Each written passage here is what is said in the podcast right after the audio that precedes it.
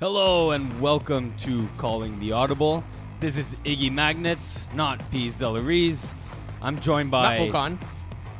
I can't hear you anymore, but that's fine. Can you really not hear me? No, but that's fine. I can hear him. Lori Willett? Yes. Hello? Can you hear her? I cannot. No. You can't hear me? No. But I somehow lost connection while introducing the show. But that's fine. I love how it's just you, though, because I'm always fine. I'm more surprised that she's okay and you're not. Yeah, I can hear the music. I hear everything but you guys. I feel it's a weekly it's a weekly thing. Have you tried boosting your A? No. You should try boosting your A. Do you hear me now? No. No. All right, but that's fine. Lori, welcome to the show. Thank you. Second show. Welcome back, yeah. Yes. We're also joined, of course, by Eagle at Master Control. Hello. There it is. What? I didn't remember that. But it's funny. Yeah. So, guys, we had an interesting week. Of course. I mean, not really though. There's like four games. Yeah, but there was the Rules Committee. Something that, is kind of behind the scenes of all of FPF that two of us were present at. We'll go through some of the things that were updated in some detail, not great detail for all that. All the specifications, we'll probably have an article coming out with what's new, what's different. Yeah, we're going to be doing an article that's going to highlight all the changes that are there. Obviously, we're waiting on the final updates to the rulebook so we can publish those on our site. And we're hoping to bring in someone on the referee team, probably either like Jason Leclerc, Leo Gervais, etc., that can actually come in and talk us through the whole process, talk us through some of the changes that are being made, and just general procedure updates that are happening with the referees too. Besides the fact that obviously we're changing the rules, we also look at the way the rules are enforced or the way the referees position themselves, what we call the mechanics. The clinic, no? Yeah, and there's a whole process to that and everything. So we can also kind of give players an update in terms of what we're doing behind the scenes to make sure that the refereeing experience is always improving. Yeah. So one of the major topics that we've implemented this year in the fall, and a lot of people have been asking, hey, are we going to keep that onside kick? Is it staying? Is it going? Is it going to be modified in some way? And the answer, of course, is that we are keeping it. But big modifications in terms of the way it's used. So we described in one of the earlier podcasts here on Calling the Audible, the intent, the purpose of the onside kick. It's really meant to come back into a game that you're down by 9 or more points and trying to catch up with like about 5 minutes less. The way the rules been, or at least the rules around the onside kick with the Fall Cup, teams have been using it in the first half. Teams have been using it so that teams don't finish the half with one play left because it consumes the play.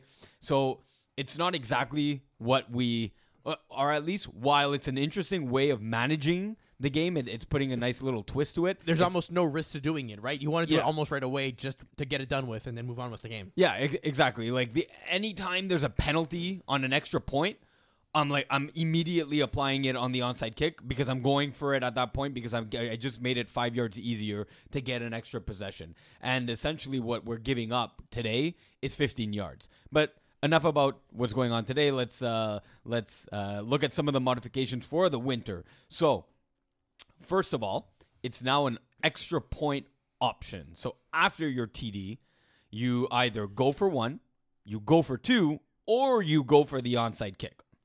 Then to even have the option to use it, you need a timeout.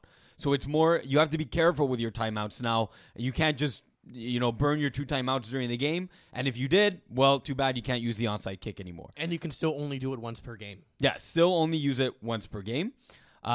Not only do you need a timeout, it burns one of your timeouts.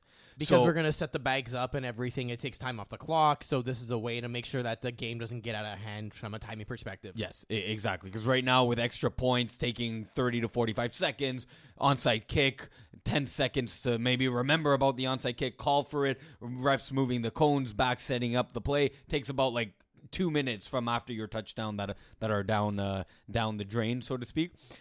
So extra point option, need a timeout to use it, burns the timeout. So like Eagle alluded to, it stops the clock, of course. It now does not count as a play in the final 5 plays. So you can't use it, oh, there's one play left in the game, I just scored a touchdown to prevent the other team from even having a chance at coming back. I'm just going to use the onside kick, throw it to the ground, and that's it, game over, no chance of even having it getting intercepted or never even letting the other team get a chance to come back into the game. So it doesn't count as a play. And very important is that if you miss the onside kick, the other team starts at your own 5-yard line. So they don't start at midfield. It's essentially at point ball dead. So even if the team catches it and runs up 10 yards from your 5, so it's not converted, you're at the 15, the other team gets the ball at the 15. If there's a bomb that goes all the way into the end zone and you intercept it as the defending team and take it out to the 5, well, now you start your drive at your own 5. So in that case, it's better to just bat the ball away because you're going to be starting at the opponent's 5-yard line instead. So all these rules, all these wrinkles around it really force a team to use it at the very end of a game. But also be very careful with your timeouts. So we find it balances an element of strategy, but also using it only really at the end of the game instead of end of a first half and whatnot. So if it uses one timeout for the onside kick, that means you only have one timeout left in the game.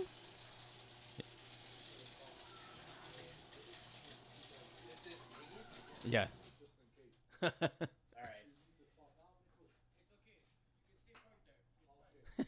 We're experiencing just a small yes. Every week I tell you to not park in that spot, and every week you continue to park in that spot. But you said left or right, so I was that side. As two spots on the side. No, but that guy took up both spots. There was no parking. And you can't park there. Okay, it's fine. I didn't. Yeah. So, yes, you were asking, Lori, about the onside kick. Yeah, so it burns one timeout. It does burn. So that means you have only one other timeout in the game. Yes. Since there's only two timeouts. If you had both. If you still had both and you go for the onside kick. Yeah, it burns one. It burns one, so you still have one. Okay. If you only have one of the two, you can still call the onside kick, but now you're left with 0. Okay, and if you burn the two of them, you can't have an onside kick. Yeah, okay. you don't have the option to go for the onside kick. Which, by the way, takes away the strategy of trying to use your timeout to the first half and everything to try and get extra plays in type of situation. Well, now you don't have the onside option available to you later on in the game. Well, yeah, you can still do the Division I thing of taking your timeouts at the end of the first half. But that's it. Now there's more of a game management aspect, right? Like we've always talked about, the better teams know how to control the clock, and that was one way to do it. Well, now there's another angle to it of, well, if you want to get those plays in to get the extra score, well, potentially later on in the game when you're down and you need that extra score, that option isn't available to you, vice versa. Maybe there is enough plays for you to score without it, blah, blah, blah. So there's a lot of new strategy elements that go into it, which is nice. Yeah, exactly. This one's interesting, and I don't know what the right adjective is, but maybe a lot of players are going to be relieved about this one, but pockets and jewelry. Shorts with pockets, jewelry. So it's no longer 10 plays off. It's no longer a 10-yard penalty. Instead, it's a 5-yard penalty. Also, the infringing player needs to remove themselves from the field to remedy the situation before they are able to return. The play clock is still running, though. So if the referee sees you have shorts with pockets, they'll throw the flag. They'll apply the penalty, as we're going to discuss in just a second. Yeah. You have to get off the field. If you can change your shorts or take off your chain or whatever it is and get back on the field before the play clock expires on the next play, then great. If not, then you miss that play, right? Yeah. Either you're 5 on that play, someone else has to come in to sub for you, etc. That's part of it now, essentially. So you can get back on once you fix whatever's going on, but then that's it. Yeah, you're out for that play maybe. But then, most importantly, that 5-yard penalty does not get enforced on the subsequent play. It gets enforced on the subsequent drive. So that ability of, oh, I saw he has a chain. I'm going to hold on to that information when it's third or fourth down. And I'm going to go to the ref when it's third or fourth down and tell them, hey, that player, number 8, is wearing a chain. So, oh, well, okay, I have to call the penalty. Throw him off the field type of thing, right? Get your best player off or whatever it is. Yeah. Or in some teams' case, get the snapper off the field. Or quarterback or whatever the situation scenario is. It no longer affects the very next play, but it affects the very next drive. Okay. So that's an interesting one. And basically the logic behind this was players were kind of holding on to the knowledge of a penalty for the opportune situation where ultimately this is a safety situation, right? We want to ensure that players are not essentially gambling their safety, albeit, rare as it is, but essentially that, right? You're saying, well, I'm willing to potentially get hurt to have the advantage of applying this when I choose. So instead, we're saying, well, the drive that your team is on right now, like the opposing team, it's not affected now. It's going to affect the next one in time. So you're it's always in your advantage to call it immediately because it won't apply now. It'll apply to next drive. Yeah, exactly. Thoughts? It makes sense. Yeah. This one's interesting too. The big cones on the sideline are here to stay. We're not going to go back to the beanbags. This has been confirmed as a thing that, as much as players liked the beanbags, it does slow down the game. Yeah. Now, there have been some concerns that, well, maybe some hustle and the rigor of some of the referees is a little bit slow. That goes back to the mechanics, so we're working on that. For the most part, it's pretty good, though. Let's be real. It's fine. Yeah. There's a little bit of confusion at one point because there were small cones being used. We're trying to remedy that as well by offering more big cones for moving the bags and making sure they're always visible. There's been a few things about colors of them to make sure they're standardized. We're also looking at potentially using larger markers in general on the sidelines, more like, I'm going to call it NFL style, but like pylon style type of things where you can see where they are. So there's a few things we're exploring, but ultimately we decided if we can keep the cones on the sidelines, it does speed up the ability to place the down bags. It does make it a little bit of less, I guess, things to trip on in the middle of the field. We got to work a little bit more in terms of placing the center of the field on some of the locations we ran. But those are all things that, we're going to build process and techniques for and not actually have to revert back to the whole beanbags and shuffle them around and the whole thing. So, yep. Yeah. Any other major changes? Those were the big ones. Little things. I think we talked about it already this season. We kind of did like an emergency rule change, but it's permanent now. For co-ed, it's not a minimum of 2 women. It's a maximum of 4 men is the way we've changed the ruling on that. So you can play as 5 with 1 woman if you want. A few things in junior we're changing, not applicable to here. No, you can't play with 5 guys and 1 woman. 4-1. That's what I said. Yes. Oh, 4-1. Sorry. Yeah. That's because I can't hear you. It's fine. Yeah.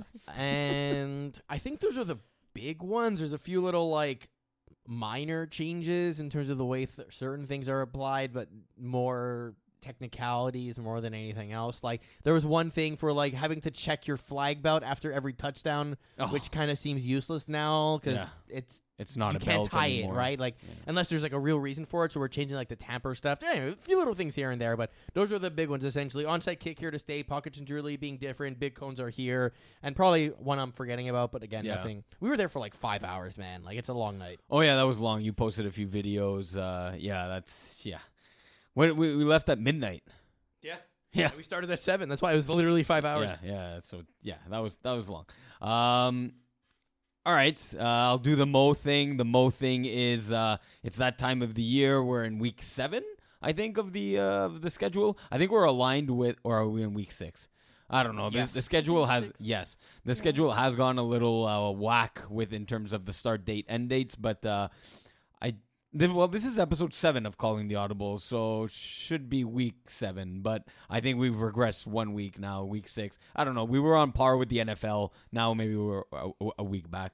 But all to say that this is the time of the year where you should probably look at the players who have 1 or 2 games played and look at the number of remaining games that you have on your schedule and make sure that they show up to those games because otherwise they won't be playoff eligible. Again, the magic number is half the season. Season's 8 games. Playoff eligibility is 4. Yep. Nothing else to say. That's it. All right, let's get the show started here with something that we've been doing now more and more every week, as we've been doing in the Fall Cup, is the team of the week. So, Lori, first off of here, first thing, yes. What stands out to you? Which stat line here is the most impressive for you? For me, would be. What are you going with? You're going with the QB, no picks, 6 touchdowns. You're going with the receiver with 4 touchdowns in either Max Bureau or Laurence Pombrian. You're going with the 3 INTs from Will, or you're going with the 2 INT, one of them being a pick 6 from Fitzgerald Senatus. Yeah, I'll go with the last defense. Yeah? It's pretty impressive. You like the... What yeah, is, well, what they're all impressive. Yeah. But the one that stands out to me the most is the last one. The pick 6 or... No, all the... Yes, I know, yeah. But because of the pick 6? Or, yes, or just stats six, across the board? Just or? Stats across the board. He has everything. Yeah.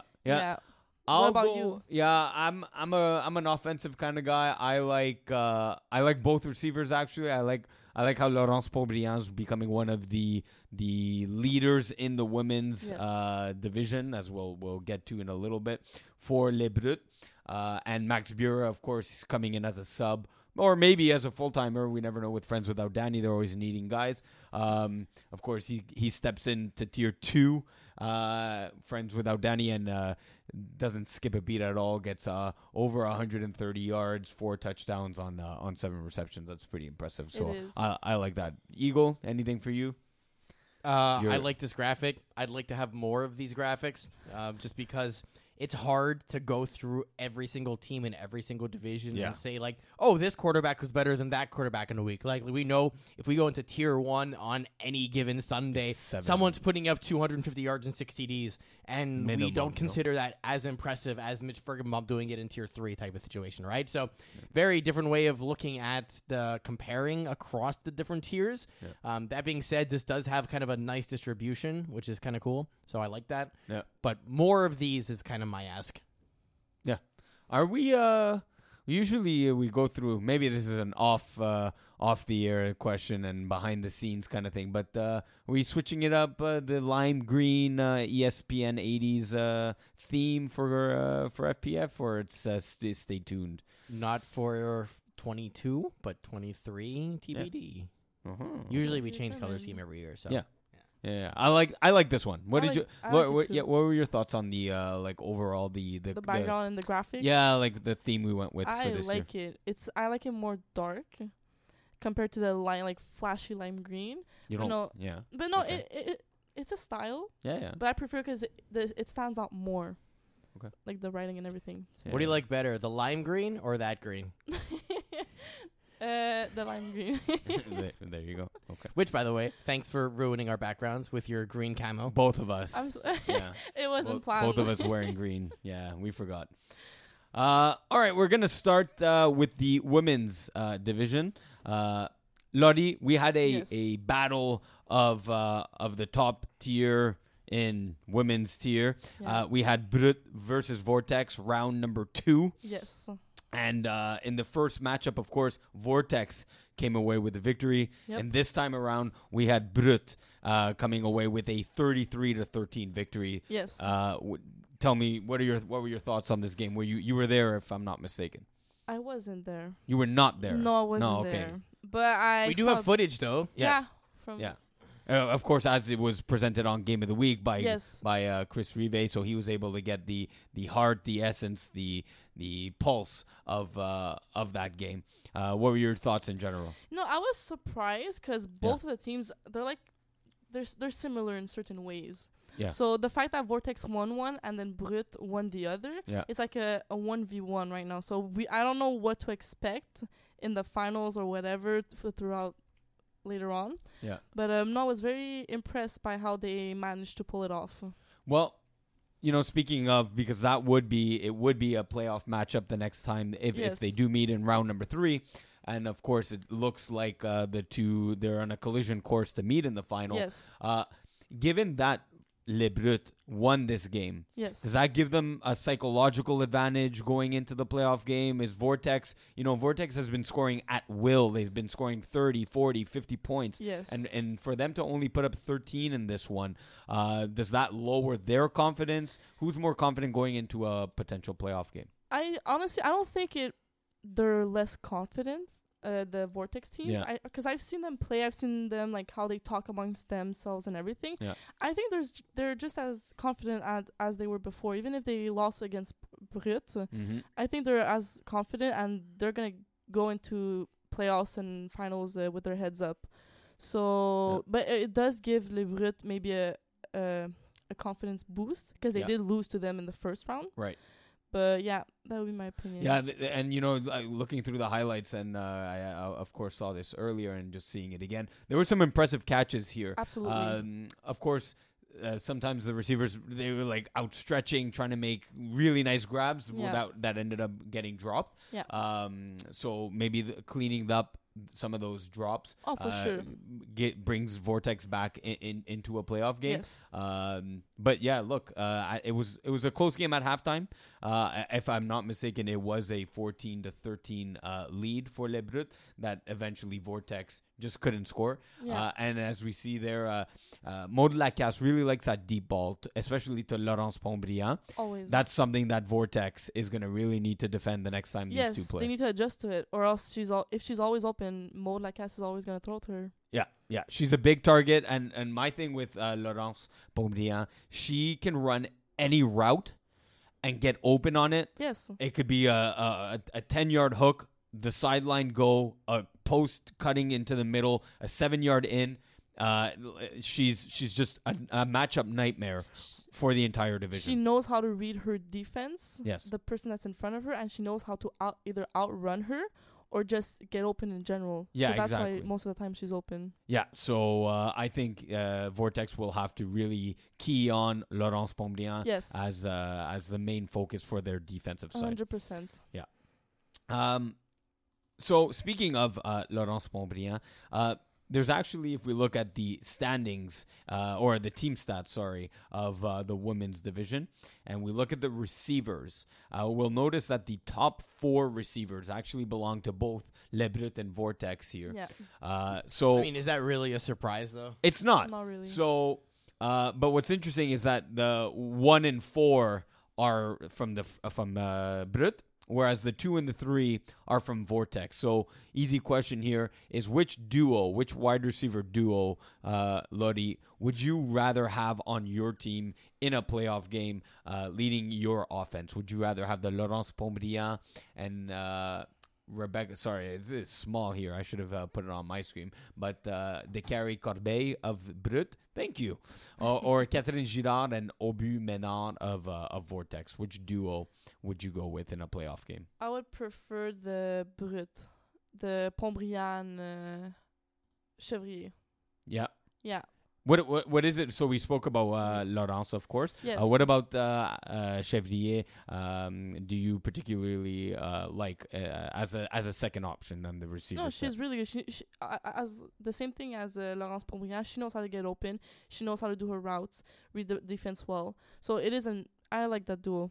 That would be my option. But and one of the things, too, that both receivers do really well is they box out their receivers very well. So, you know, quick outs, especially for the extra point conversions. Yeah, they're fast. I find that, that those two are the 1 and 2 option for Maud Lacasse. I would actually go with the two of Vortex, Virginie Aubu-Menard and Catherine Girard. I find their speed, the way they attack downfield, is a matchup problem against most teams. Yeah. They couldn't necessarily put it on full display against Le Brut. I think one of the ways their offense moves is that they need to just drive a bit of the field. So some of those drops that we saw, if they actually convert and you know, move up the field 7 to 10 yards at a time, that opens up that speed and that deep ball for Vortex and for defenses needing to respect that. So once you start getting in defenses ahead of, well, we don't know if they're going short, we don't know if they're going deep, that makes the Vortex offense dangerous, and it's led by those two. I agree with that, yes. Lori, yes. Now let's move more to the defensive side of the ball. So we'll stick here in the stats. But of the four INT leaders, we've got two of them coming from Red Nation, but Stephanie Baudry-Zanardi of Brut now leading the division with 9. Yeah. Of course, we're all familiar now with the name Rachel Valliard of yes. Red Nation. But there's Catherine Girard, we just spoke about offensively, but defensively leading the way with tackles at 19 and with the 5 INTs. And we have, of course, Geraldine Cabillo-Abante-Gigi of Red Nation with 4 interceptions. So of those 4, even 5. Virginio Bumenard, again, the duo of receivers also find themselves in the top 5 yep. INTs. Which 2 are you picking to cover the deep ball in your defense? Quick question before I answer that. Yeah. The woman that we were talking about a few weeks ago that had most of the interceptions in one game. Is it the first? I don't know if that was about Rachel Valliard. No, I know it's not Rachel Valliard. It wasn't. But because is it Stephanie? It might be. Most of the interceptions in one game against one team? It might be. So I'm looking up in her stats now. She had 5 interceptions against Louvre du Nord. So with that information, yes. I go with Rachel Valliard and Catherine Girard. Okay. Because, just in general, Rachel Valliard. Yeah. She's right place, right time. I saw one of her highlights, a one-hand catch. Backwards. With the interception. Bobbled it maybe a little bit, as she was going back upfield. She got it. But she got it, It was amazing. So, yes, I would go with Rachel Valliard and Catherine Girard. Right time, right place. They know how to catch it. Because most of the defensive players, either women or men or co-ed, whatever, they have the mentality when they're on defense to bat it down. Yeah. But them, every time the ball comes towards them, they try to catch it. And I've played against Rachel Valliard. She was on me last season. Yeah. And she tried to catch it. She tried to catch it every single time. So yes, that would be my duo, my top 2. Yeah, I'll go with number 1, Rachel Valliard. I find it's, whether it's deep or short, of course we've spoken about it. I particularly like the way she defends the short zones. Yes. She really rips in and jumps routes and undercuts routes. I don't know if I said it here on Calling the Audible, but it wasn't even a FPF regular season game or playoff game. Yeah. It was the All-Star game. Oh, yes. I heard about that. I've never... So... I find it extremely hard to pick off Stephen Hariprasad. And she did it. And she completely undercut a slant coming in and picked him off and returned it to the house for a pick 6. I was just astonished. I'm like, okay, I knew she was good. I saw her play in the finals. I saw a couple of her games. I knew she was good. But to see it in person, person live, in coverage, seeing the way she defended it and read it and just... He was shocked. Steve was shocked. He couldn't believe it. I couldn't believe it. I'm like, oh, she's that good. And she got the speed also, so she ran it back. She's dangerous. The end zone. So I'm going with Rachel Valliard, and then I'll go with her teammate Gigi, just because they know the way they have chemistry playing together on defense. I agree. So if I'm choosing two players that I want, communicating well on my defensive end, playing the deep ball, and whether it's deep or short, they just know where they're going to be more or less. Yeah. I'm going with those 2 options. No, for sure. Having a duo that has chemistry together, for sure, it's the best option that you could get. Yeah. All right, we'll move on to co-ed, Lori. Yes.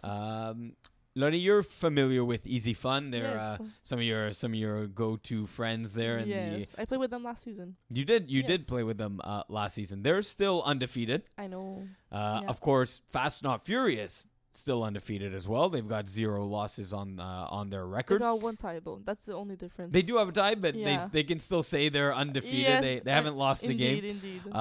Now, these 2 teams do play each other in each other's final game of the season. Okay. So it looks like they're on a collision course to have, that's where we're going to decide the last team with zero losses. We're going to find out who that is. But if the teams were to meet today, who are you going with and why? It's really hard for me to choose because there's some pros and cons of both teams. Okay, so let's break it down. Yeah, so, okay, let's just start with Fast Not Furious.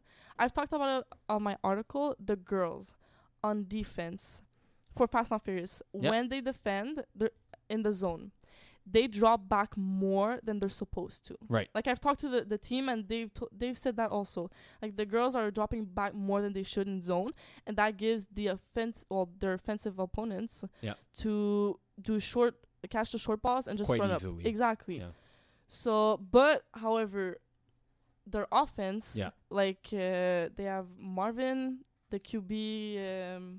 Miles Gibbon. Yeah, he throws bullets. He knows where his receivers are going to be. So, offensively, they're really good. Mm-hmm. Defensively, that would be like maybe their struggle. Easy Fun. I mean, both offensively and defensively, they're good. I haven't actually seen them play, but I know they have a couple more, different players this season. Yeah. Talking about the girls, and their QB is different. Yeah, it's Nico Ble. Yeah, Nico Ble taking the reins. Exactly. How do you feel about that? How do you like that taking Jeremy White away from the quarterback position but putting him into a wide receiver position, which is also dangerous? It is very dangerous. No, I like it. I've seen how Nico plays, and he's very confident. He knows how to throw the ball. He knows how to read it. So I'm not worried about it. And Jeremy White being on offense is amazing also. At receiver. Receiver. He knows how to get open. He catches the ball. So, you know. And then, once you get the ball in his hands, he's one of the most slippery players. I try to emulate his dip move, so it doesn't come looking out as pretty. It doesn't work as often. Yes? Just by looking at this picture, I can tell this team lacks chemistry. You notice all the men are in on the symbol for the team, and the women are not. No, that's not true. The girl in the middle. Oh, there's only one. You're right. Girl in the middle's on point. But everyone else got to step up your game. But that's the thing. The girl in the middle, she was there last season. The two others weren't. Yes. Celia Lamar, I believe, is one who played with strangers, I believe. Am I wrong on that? Not with me last season. Yes. Maybe I'm sorry. Winter. It was the winter season. Yeah, I wasn't there. Yes. Sorry about that. So who are you giving the edge to if they were to play today? From your quick analysis, sounds like you'd favor Easy Fun. I was about to say that, yeah. Easy Fun. Just because Fast and Furious's defense is maybe struggling a bit more than Easy Fun. So I would go with Easy Fun. You don't think that Marilou Cote-Noël could do some damage as a rusher and stopping for sure some of that Easy Fun offense? Yes, she could. Well, she's going to rush Nico Ble. Yeah. For sure, she's going to put pressure on Nico. Right. I don't know how he works under pressure. Right. But I'm sure he could figure it out. I'm sure he'll be fine. Yeah. That because it's not Jeremy White. No, it isn't. Put any rusher against Jeremy White, and it doesn't really bother him. Yeah, no, he can. He's either gonna release it. Yeah, he's either gonna release it immediately, whether it's downfield or short, or he can just shake any rusher. Exactly. Whether it's Isaiah Lard or Marilou. It's gonna give him more time to throw. So. Yeah. It could cause problems, but you still have faith in Easy Fun, in Nico Ble and Easy Fun. Yeah. What about you? It is. It's a very close matchup. There's a reason why these two teams haven't suffered a loss yet. Yeah. I might have to go with Fast Not Furious. So, like you said, the team is. Communicating to their players on defense that, you're backing up a little too much. If you want to start at 5 yards and then take a step up, go ahead and do that. So, I do want to see them play a couple more times. I want to see if they're putting that communication and that transfer of information to use and to actual applying it on the field. But I just find that the Fast and Furious offense is quick strike. It's more a little more dynamic than what Easy Funds is without Jeremy White at the quarterback position. Yeah, you're right. So I think they the way they would have to win a game would be a 43-40 type of game. So like a close game. A close game, but what I mean is like an offensive showdown. Yeah, yeah, that makes sense. Yeah. Yeah, I agree with that. Yeah. We'll see in the last. Yeah, exactly. It's gonna be a heavyweight title that all of co-ed's gonna have their eyes on. Oh, for sure. So again, let's move on to Benchwarmers and Les Petits Fucks. These two teams are playing this week. And my question for you, Lori, Gab Wiseman of the Benchwarmers, this quarterback, can he put up enough points? As we know that Les Petits Fucks are on off when Dom Lafant is there. Of course, he wasn't there last week. They only put up, I believe, 6 points. Yeah. But when Dom Lafant is there, they're one of the more dangerous teams to put up 35, 40 points. Yeah. So my question to you, can Gab Wiseman put up enough points to compete with Les Petits Fucks' offense? And second, can the Benchwarmers' defense stop that Dom Lafont offense, limit them to, let's say, 24 points? Can I just ask before Lori answers the question, where does this narrative come from? Because I'm looking at these games here. Wiseman's putting up fairly good numbers. I mean, the first two games, okay, fine. I always go with the whole, like, you know, a couple weeks, you're getting used to your team, the chemistry, etc. Yeah. Week 3, 4, 5, he's putting up, like, 30-something points every game, and the defense is holding the teams to very few points here. So is this just you're expecting Wiseman and the defense to have a bad game on both ends of the ball against LPP? Like, what's the context there? No, the narrative is that Dom Lafant's offense usually puts up 35+. So, sure, they put up 27, but it's against Iced Out. That's a team that they should run up the score and put as many points up on the board as possible. So, if you're only putting up 27 against Iced Out, I'm wondering if that's enough against Les Petits Fucks, who, if you see, 34 points, 45 points, sure, 21 against Y&Y.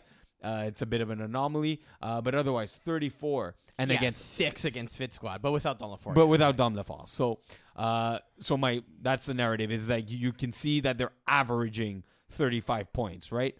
Whereas Benchwarmers aren't. They're averaging 27, 26. So, can Gab Wiseman put up 35 points, 40 points to be competitive in that game against Petits Fucks? Yes. Sorry. So, what I think... Yeah. Because I actually talked to one of the players... Benchwarmers? Les Petits Fucks. Yeah. Alexis Ferrat. Yeah. Is his name? Yeah. Yeah. And I straight up asked him, what's happening this season? And he told me, defensively, it's not going as well as they thought. So, I think against Benchwarmers, even though they've put up, not a lot of points against Iced Out, you said. Right, yeah. So, I believe it's going to be an offensive game. Yeah. Since Les Petits Fucks, they're struggling defensively. Mm-hmm. So, yes, I think Benchwarmers are able to put up the points. Okay. Enough to win, I don't know. It could be a close game, but I'm not sure. And can the defense stop Dom Lafall's offense? That to me is the more. So I think Gab Wiseman can put up the points. Yes. He's put up a nice team together in co-ed in terms of even both on the women's side and the men's side. I like their defense too, though. Nick Gomez-Rizzo playing the safety in co-ed is very dangerous. Yes. Do they have the speed, though, to contain Dom Lafant is my question. I don't think so. I don't think so either. They're more of the bigger body, big, tall guys. And if Gomez or Nick is playing at the safety position, sometimes on some plays he'll crash down. Yeah. But for the most part, he's making sure that they're not getting beat over the top, which Dom Lafant is able to do, of course. Especially to Alexis Ferrand, he's one of his deep threats. Exactly, yes. Yeah. But Dom's speed is incredible, so I don't think... Speed-wise, no. Yeah, I think that's... So I too think this is going to be a rather high offensive scoring game. But I think Les Petits Fucks come on top. I'm going to go with like a 40-35 kind of game, maybe even 40-34. But I have a question. Do you believe that? But Benchwarmers are currently up in the standings, and Leipzig are more lower in the standings. Sure. So you still believe Leipzig is gonna come on top? Yeah, they've played some of the better competition. They've played against Fast and Furious. Yeah. They played against Y&Y, who's the top of the division. True. They've played the Villains, who are also, I believe, 4-1 or maybe even 5-1. They may have had a bye, so they might still be at 4-1. Whereas Benchwarmers have had a bit of an easier schedule. Yeah. Week one's a bit of a wash for both teams. Play Kiss My End Zone. To be fair, they did play Free Smoke, but their last three games have been against bottom dwellers of the division.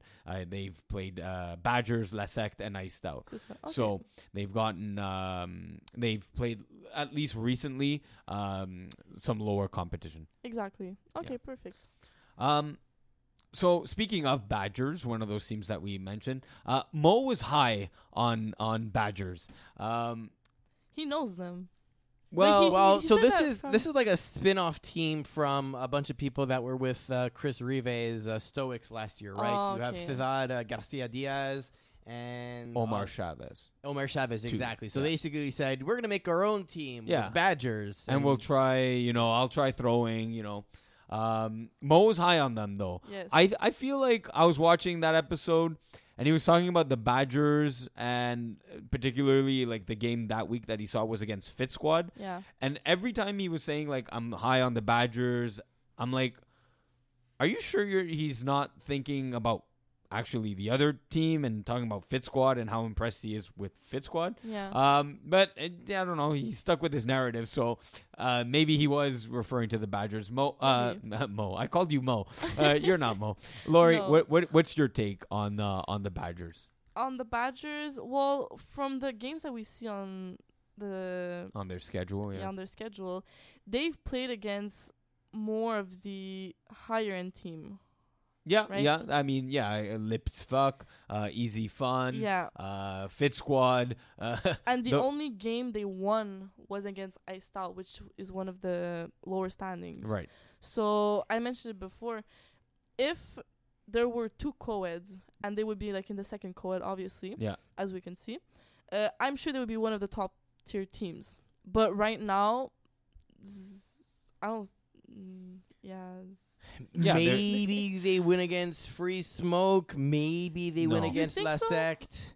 La Secte, yes. Against La Secte, that's... So against Free Smoke, I'm not sure they can match up athletically. I don't think so. And so then like 1 and 2, if they're really lucky, 2 and 1 type of situation, but likely 1 and 2, and they finish the season 2 and 6, right? But they also like drew the worst possible straws when it comes to the other those games they lost to. They definitely are playing the higher end competition. I like what you're saying. Like if it was split into two, which maybe co-ed should have been this year. Season. But the thing is, fall's usually not as big in numbers for co-ed. So we didn't know that coming in. We're not used to it. Yes. You know what's an observation I noticed from this one over here for Cesar Garcia Diaz as quarterback? 10 TDs to 7 INTs is not what I would anticipate from a starting quarterback. I mean that because... Well, let me finish my thought here. I mean that because normally you'll see very few touchdowns and a significant number of interceptions. And so... Oh.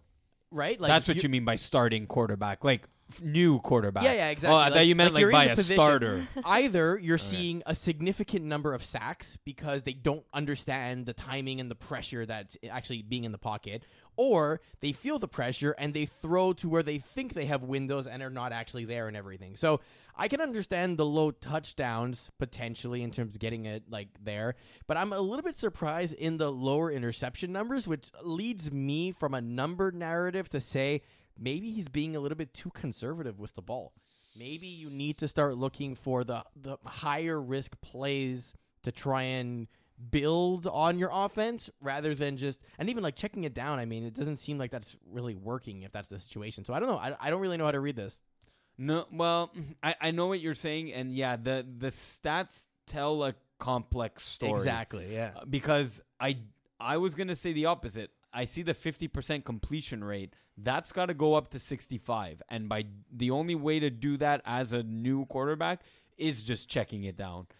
So it could be a combination, because I'm not sure of their past experience in flag football in general. But it just, from the rough number of times I've been playing at the same time as them, it looks like, you know, a quick out. If it's communicated like that on the sideline, they might be doing a quick out is like a 7-yard out. Where in flag, especially where 10 yards to a first down, a quick out is like 1 to 2 to max 3 yards. Yeah, not much. So I think it's more of like communicating, perhaps better communicating of the routes, and that's not something you do in the huddle with 20 seconds of a play. That's something you take after the game, before the game, and sit down and maybe analyze. And as a receiver, sure, as they're starting out, what's my route? 2-yard out, okay. But as you do, as you play more games, you got to know what the other receivers are doing as well. Yeah. Well, if this guy's running a 7-in, well, I can't do my out at 7 because then I'm just going to run into them. So maybe just some offline work is needed on that team. Yeah, I agree with that. Fit squad. Yes. The team that I thought Mo was talking about them a couple of weeks back. They're currently sitting in the 4th seed at 4-1. Okay. They've looked good from all their statistical standpoints. They're looking like one of the forces in co-ed. Now, do they have a shot at taking down teams like we've been talking about, Easy Fun, Fast Not Furious, and we'll even throw Y&Y in there as well? I don't think so. You don't think so? No. Okay. Well, they are a good team, but yeah. They've played against some of the top lower teams also, and Y&Y. And they got LPP on the week where where Lafar wasn't there. So.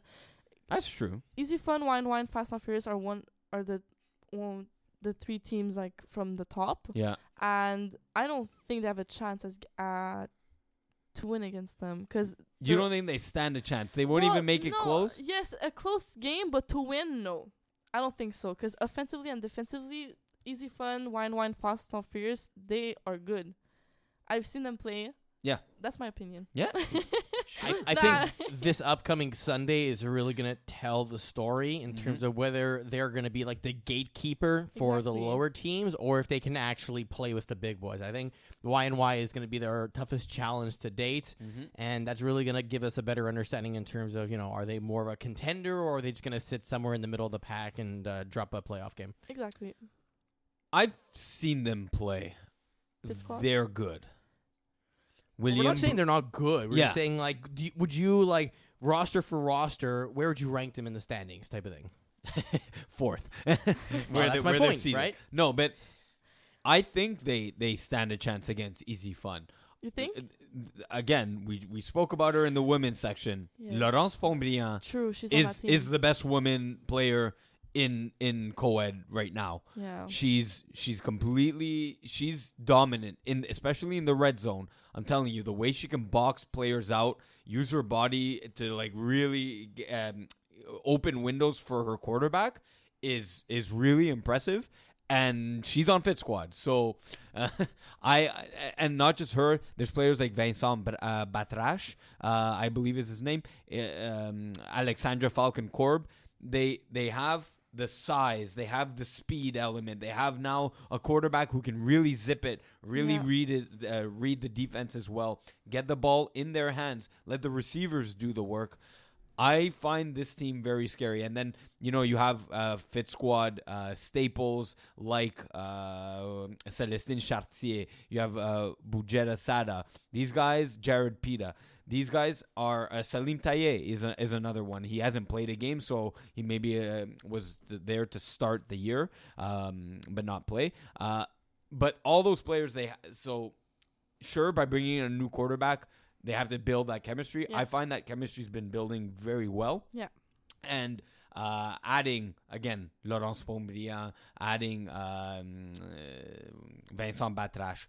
These are huge additions to the team that I think they are competitive, and I think they have a chance to win. But I think they have a chance to win the Co-Ed Cup. You think? Yeah. I'll go out and say that they have a chance there to be in the finals. Absolutely. That's good. Yeah. That's good to know. That's good. Yeah. You're the only one believing it. Happens. Okay. Yeah.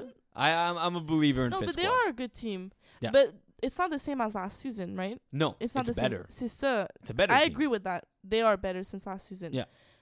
But like Eagle said, we'll see against the matchup against Y&Y. They're like the true competitors. We'll see where they stand. Because they've only been playing against lower tier. All right, Laurie, yes. We're moving on to tier number one. And they're in tier number one. Let's look at KGP. KGP, once again, beat Braves for the second time this season. Unbelievable. It was more than 18 points. It was a 20-point victory, so that game ended early. Lori, when they're a fully loaded roster, does KGB pose as one of the biggest threats to win all of Tier 1? I don't know who's on the roster, but from what you're explaining to me, yes, I believe they would be a threat. I think the part that's the most surprising about the KGP roster is in the middle of the screen right now.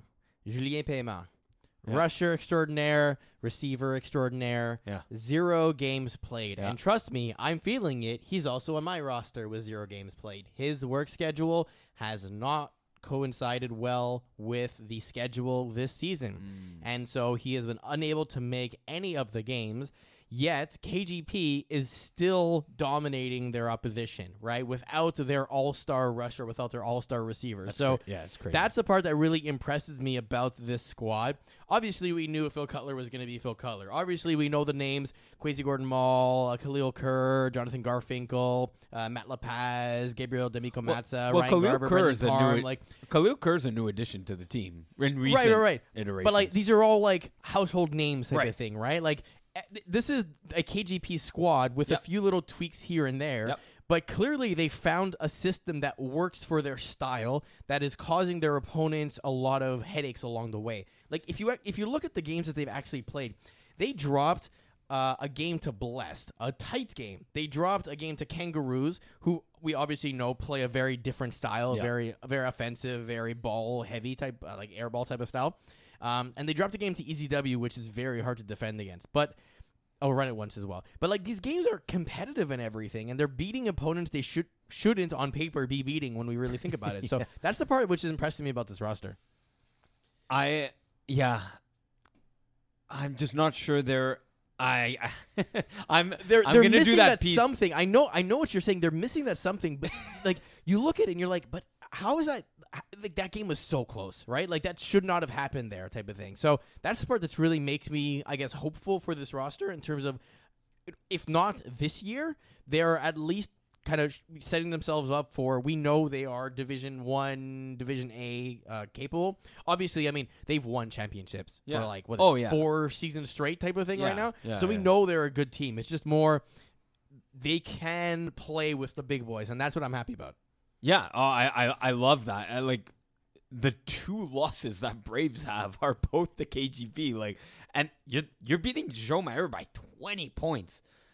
That's not easy to do. Give them definite props. But I think they are matchup dependent. I think you alluded to that going through roughly through their schedule. That game against Kangaroos, I think that type of game against EZW, those are matchup problems, more so the Kangaroos roster and their style and Dan Lazara's style of offense. I think that gives them trouble. So right now they sit at 3-4 and are a double elimination team.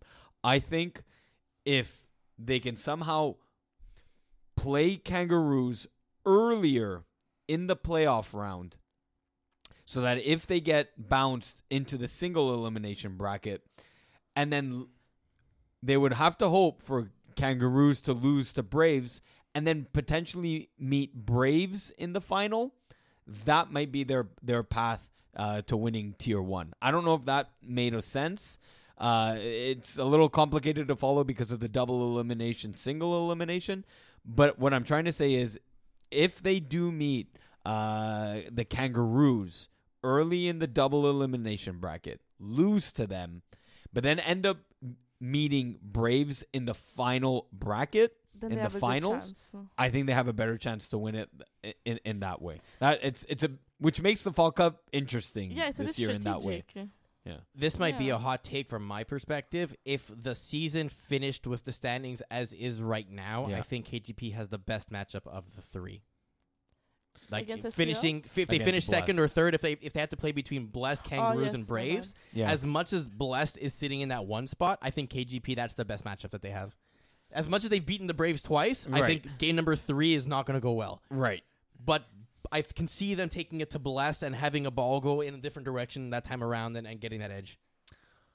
They played once. I would want to... do they play again one more time? Let's just... Blessed. No, they have one game left on their schedule. It's just against STL. That Blessed defense...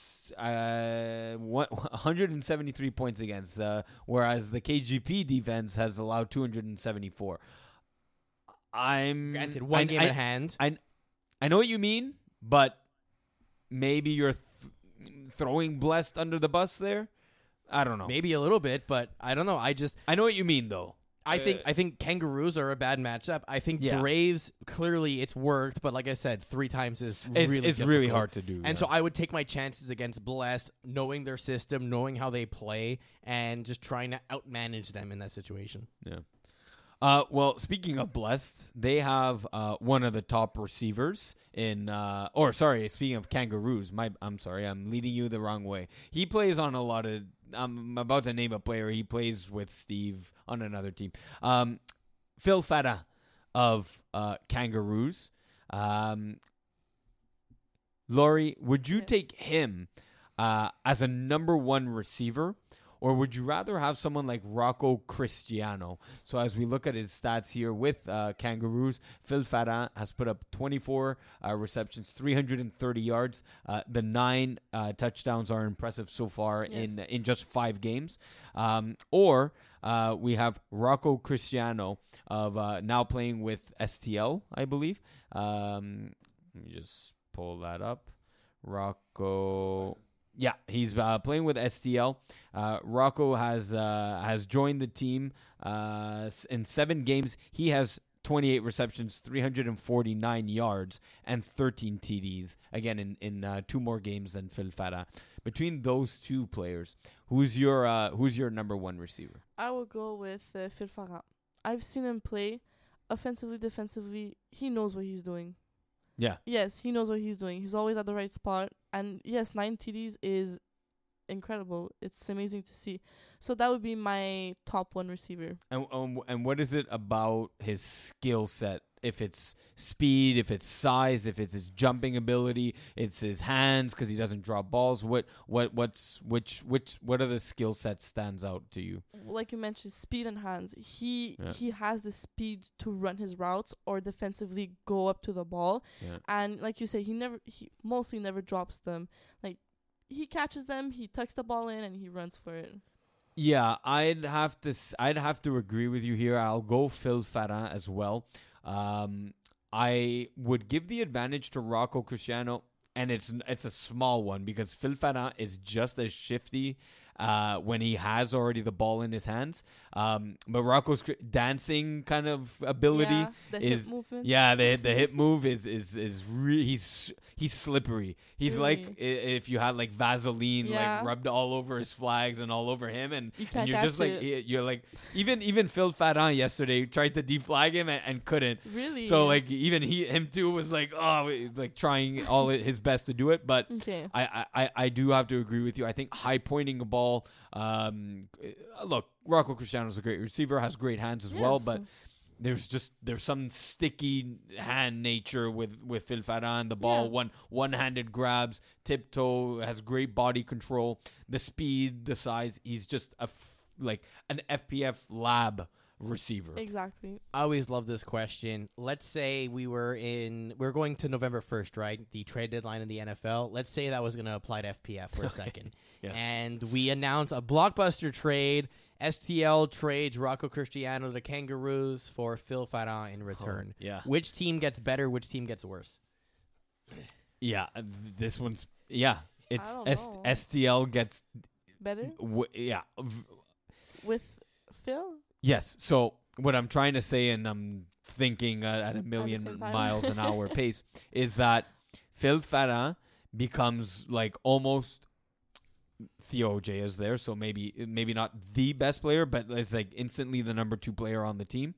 Okay. Whereas Kangaroos are so filled with talent that Rocco Cristiano just hides in as like the 5th or 6th best receiver on the team. Like it's just the way the teams have been built and constructed that the question now being asked is which team gets instantly better. It's STL, but it's not Rocco Cristiano's fault. He like if you're asking it in tier 3 or tier 2. I mean, yeah, you're literally going up against AJ Gomes, Sean and Rory Samerjian and everything. Yeah, because Gomes, Rizzo, Makande Lapointe, Jeans the Alexis. Yeah, and so like we're being unfair to the guy, but yeah, Phil Fadam instantly makes STL like a lot more dangerous. But that's just more of a product of the situation, right? Like, yes, exactly. Yeah, I agree with that. Hashtag NR, Lori. Yes.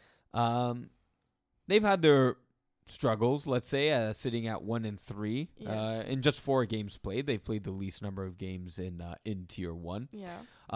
But do you think then, looking at the rest of their schedule here, they got Blessed, Run It Once, Kangaroos, and EZW.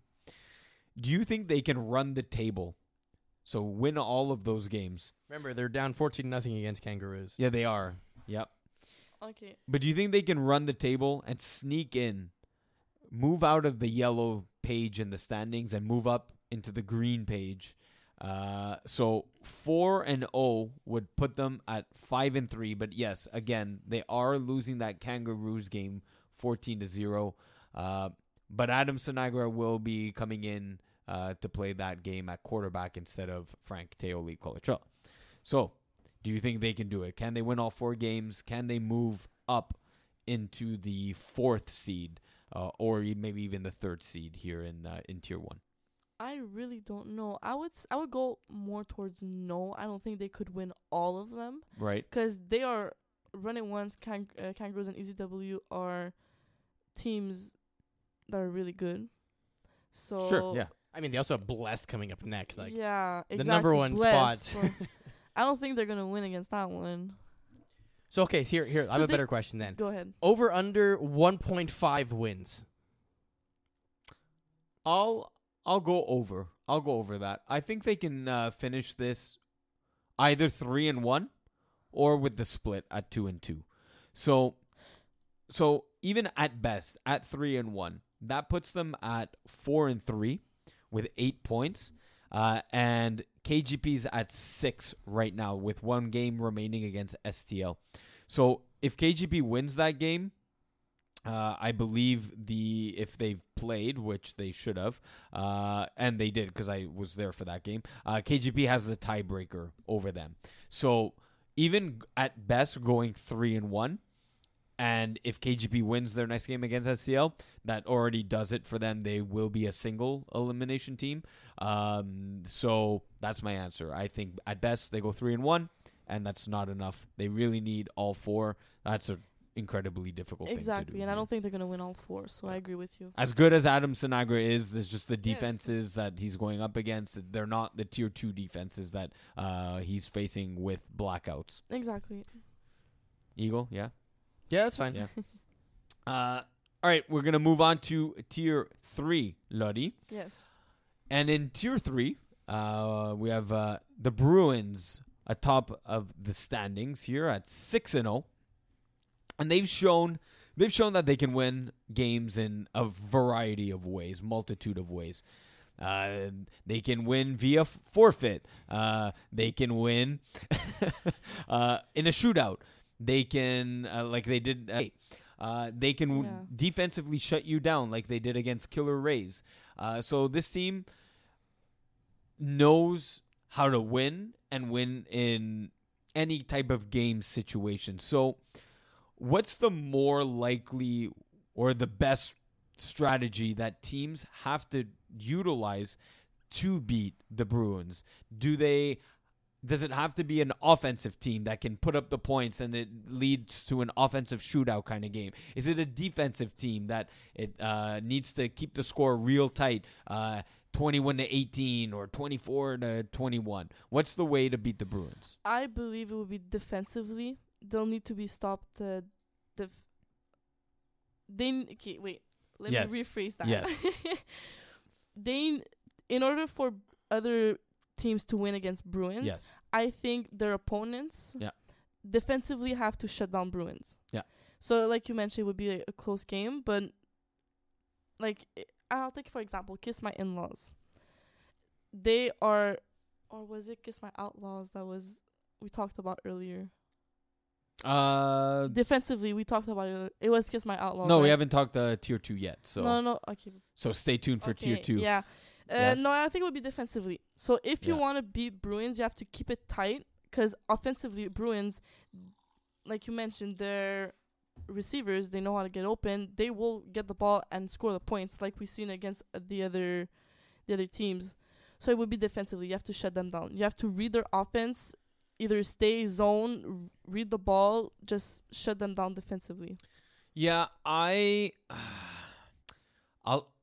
I'm gonna, and with my own question, be kind of on both sides of the ball. So first, defensively, I have to slightly disagree with you. I have to say that the key to stopping their offense is by stopping Gab Wiseman. So you need a very good rusher because him too. He's like Rocco. He's slippery. Yeah. The second he's moving around and even slipping and sliding downfield, he's almost impossible to tackle. It's very frustrating. It's also like the fake rollout to one side plant, then throw the ball. It's the pump fake with a little bit of a juke and the whole thing. Like every time I know what he's going to do. Yeah. Every time he does it, yet I'm still surprised. Right? Like it makes no sense. Yeah. Yeah. You know what's coming. It's just little variations. It's either the pump or the shake or it's just I think he's the key to stopping them offensively. And I think but in that way I'll agree with you. I think you're right. If a team can get 3 stops, that's huge. That is one of the ways you will beat them. But I find their defense is very strong. And you do. I feel like you will need 35 points or more to beat them. Oh, for sure. Yeah. So that's that. And so essentially, what I'm saying is the classic P's that you need at least 5 touchdowns to win a playoff game is because obviously this is a playoff team. I mean, all teams are playoff teams this year, but they're the number one contender. Is that you need to at least put, I think, not just 30, but 35. More, yeah. So 35 and 3 stops, which is asking a lot. That's asking for a lot it now is. In Tier 3 against one of the better teams. But that's what you need. And it will almost take a perfect game to beat them. Okay. I interrupt this podcast to alert you. I saw your eyes go like... The Saints have thrown 2 pick sixes in the last 2 minutes of the first half. Was Taysom Hill one of them? Yes. No. I think Andy Dalton was one. I think Taysom Hill was the other. I picked him up as a tight end. Okay, I picked him up as a tight end option because I had Dallas Goedert playing, who's on the bye. So I'm like, I'll roll. I'm 1-5 in one of my pools. I'm like, I'll go with Taysom Hill for shits and giggles. That looks like it's backfiring. One of them bounced off a receiver's hand. The other was just bad. The bad one was probably Taysom Hill. No, it was Dalton actually. Oh, okay. All right. So that's the way I think you can beat Bruins. Yeah. And again, speaking of Bruins, 6-0 versus Kiss My In-Laws 4-0. This looks like a battle. Well, it looks like it is a battle of the last 2 undefeated teams in Tier 3. It's also a battle of the top tier rushers in Tier 3. You got Zachary Alberts-Gill with 10 sacks. for Kiss My In-Laws. You've got Gab Wiseman, of course, the as slippery as he can be on offense. He doesn't miss flags when he's rushing other opposing quarterbacks. He has 8 sacks on the season. How do you see this game going down, Lori, Eagle? We'll start with Lori. With both rushers on when they're going to play against? Just the whole game. Bruins at 6-0, Kiss My In-Laws 4-0. What do you see this as, a high-scoring game? Is it this that defensive battle? Who you picking without picking, because we'll pick teams later? No, I think it's going to be a high-scoring game. Why are you putting a blue around me? What are you doing? Drawing a little picture. Okay, go. I think it's going to be a high-scoring game. Yeah. I've seen the receivers from both teams, and no, defensively, both are good. Thanks, Eagle. But no, it's gonna be a high scoring game, which you play against next. Mm-hmm. The next game, it's you against Bruins, right? Yeah. Okay. So I think it's gonna be a high scoring game. I hereby submit this as your official logo. Which is that the in-laws? Who knows? Is that what the in-laws look like? Is this a projection of your feelings towards your in-laws? I feel like this is what's happening right now. We're having a therapy session with Eagle, and he was like doing freestyle art, but it wasn't freestyle. It was like it's like stuff. Back. You can't prove it. An image. Yeah, what? You can't prove it. I did study psychology after all. Yeah. Eagle, your take on this game. How do you see this one going down? 2 undefeated teams. I'm interested in this game because my mind says Bruins are going to be the better team. But I think what I like about the Kiss My In-Laws systems is that it doesn't matter what you do on offense or defense. Their system is kind of designed to beat anyone. So I'm interested to see how that philosophy will match up in this scenario, only because I think the Bruins, what they do really well. They execute on offense. They execute on defense. They have their system, and it's very hard to stop. And I think Kiss My In-Laws have the exact same mentality when it comes to the game. So this is like the clash of the same style. Mm-hmm. And between, I mean, both quarterbacks, I think Gabriel Wiseman has the advantage. I think on the receiving crew, I think Kiss My In-Laws has a slight advantage, but it's very tight. And I'm only saying that because I think once you get past the top 2 on each team, being Rocco Cristiano, Zach Zorn, for example, on Bruins. And both can't play at the same time. I don't. Oh, I think you're right, actually. Yeah. Maybe you're right. So Zorn was injured, is injured, and Cristiano's been subbing for him, replacing him. You're right, actually. Zorn may be playing in this one. That'll... be a game time decision. But yeah, continue. Yeah, so then I was going to say, like, Alexandre St. Arnaud is probably the next guy in line to kind of fill in, besides, like, Zach Zarin or Rocco. No, who's their other Jocelyn Calixet? Yes, Calix, yeah. Yeah. So, yeah, they basically, like, they're splitting reps in terms of, like, receptions and touchdowns and yards and everything. So, in that sense, I think I'd probably give the advantage a little bit to them, but not as much as I was going to do before. And then defensively, I think that Kiss My In-Laws is the better overall roster when it comes to the defense. So it's hard to, like, look at this on paper and be like, oh, yeah, well, this team's better than the other and everything. I think, like I said, I give the edge to Bruins, but I can see this going the other way very easily. Cool. Yeah, it's going to be – it's so, yeah, I'm playing in it. It's definitely one that we're all excited for. It's a good measuring stick game for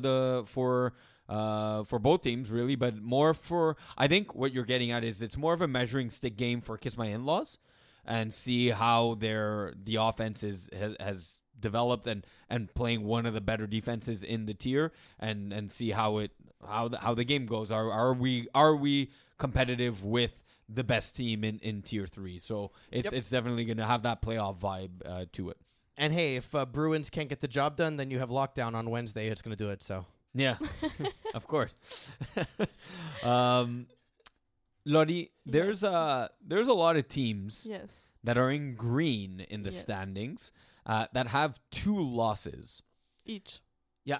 Kay. So there's Diamond Bougie, Soulefes, and Killer Rays all sitting with 2 losses but find themselves in the green side of the standings. Yeah.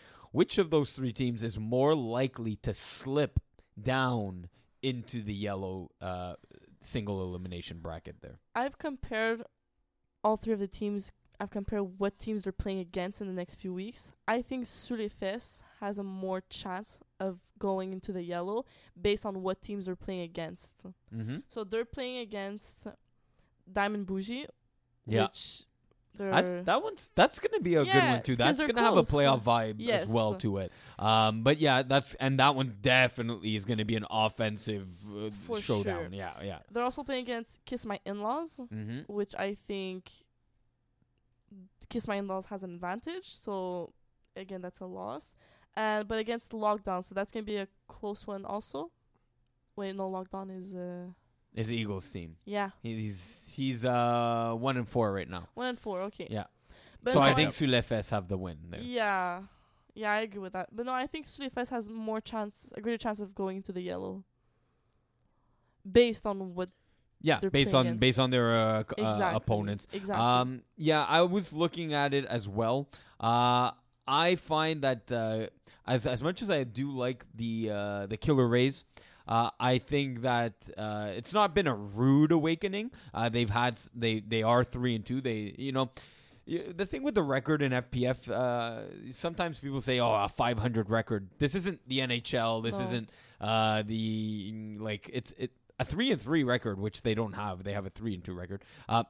It's not bad in FPF. Like, you're playing some really good teams. So especially in Tier 3, so to have 3 victories is a good record. So it's no slight to them. But I think, again, looking at their schedule, which is what I was doing, they have a tough one. They've got Bandits, who are just below them in the 9 seed at 2-3. That is a really good 2-3 team. Bandits. So they're much better than their record indicates. Ravens, I don't know what to think about the Ravens. I always think they're a tough out. And then 1-4? No, 2-4 now. I never really know what to make of the Ravens, but they're almost neutral too, a 154, 153 against type of thing. If you have that type of breakdown and you're 2-4, that usually means you got blown out in some games, and then you blew out your opponents in the other or something. So which is pretty much what happened. They blew out Why So Serious and Threat Level Midnight. But again, I'll always. Do you give any weight to those 2 wins then, honestly? No, I don't. But if I'm looking at the Killer Rays against them, I'll always take FPF experience and the height and nastiness of Mathieu Hull and Yvan Desjardins. Like, these guys are just big, imposing bodies that just know the FPF game. They know when to shove someone without the referee seeing it. They just know the intricacies of the game so well that that's a huge advantage over Killer Rays. And then they finish their season with Voodoo, who are always a tough out. Voodoo this year, they're having one of their good seasons. Yes. Voodoo always has that good season, bad season, good season, bad season. This one's one of their better ones at 5-1. So I think if out of those 3, I think Killer Rays have the chance to drop. Okay, that's good. Voodoo, I just spoke about them at 5-1. Are they for real? Are they likely to go on a deep playoff run? What do you mean by deep playoff run? So just go really far into the playoffs, either a conference final or even go all the way to the finals in Tier 3. Well, based on the teams they've played against, maybe not. I don't think they could go that deep. So who's been their strongest opponent thus far when you look at this? It's either Bandits or, like I said, Ravens. So both those games were really tight. Yep. Yes. Like, really tight. Yes. I'm on the fence because Voodoo runs a very good system. Yep.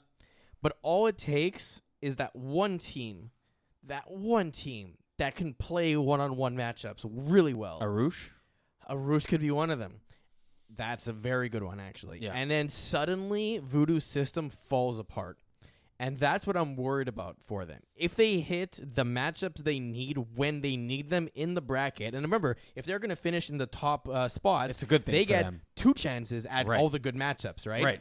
But ultimately, eventually, you're going to have to play a team which, let's hope, is not your exact counter. You know, like we said, if let's say they get Arush in the first round, now they go down to the bottom bracket. If they hit Arush again, because it works out that way, you know, in another round, or if they work their way all the way to the finals, Arush is there. I'm using them as an example, being my point. Yeah. Like, that's going to be a problem for them. And I don't...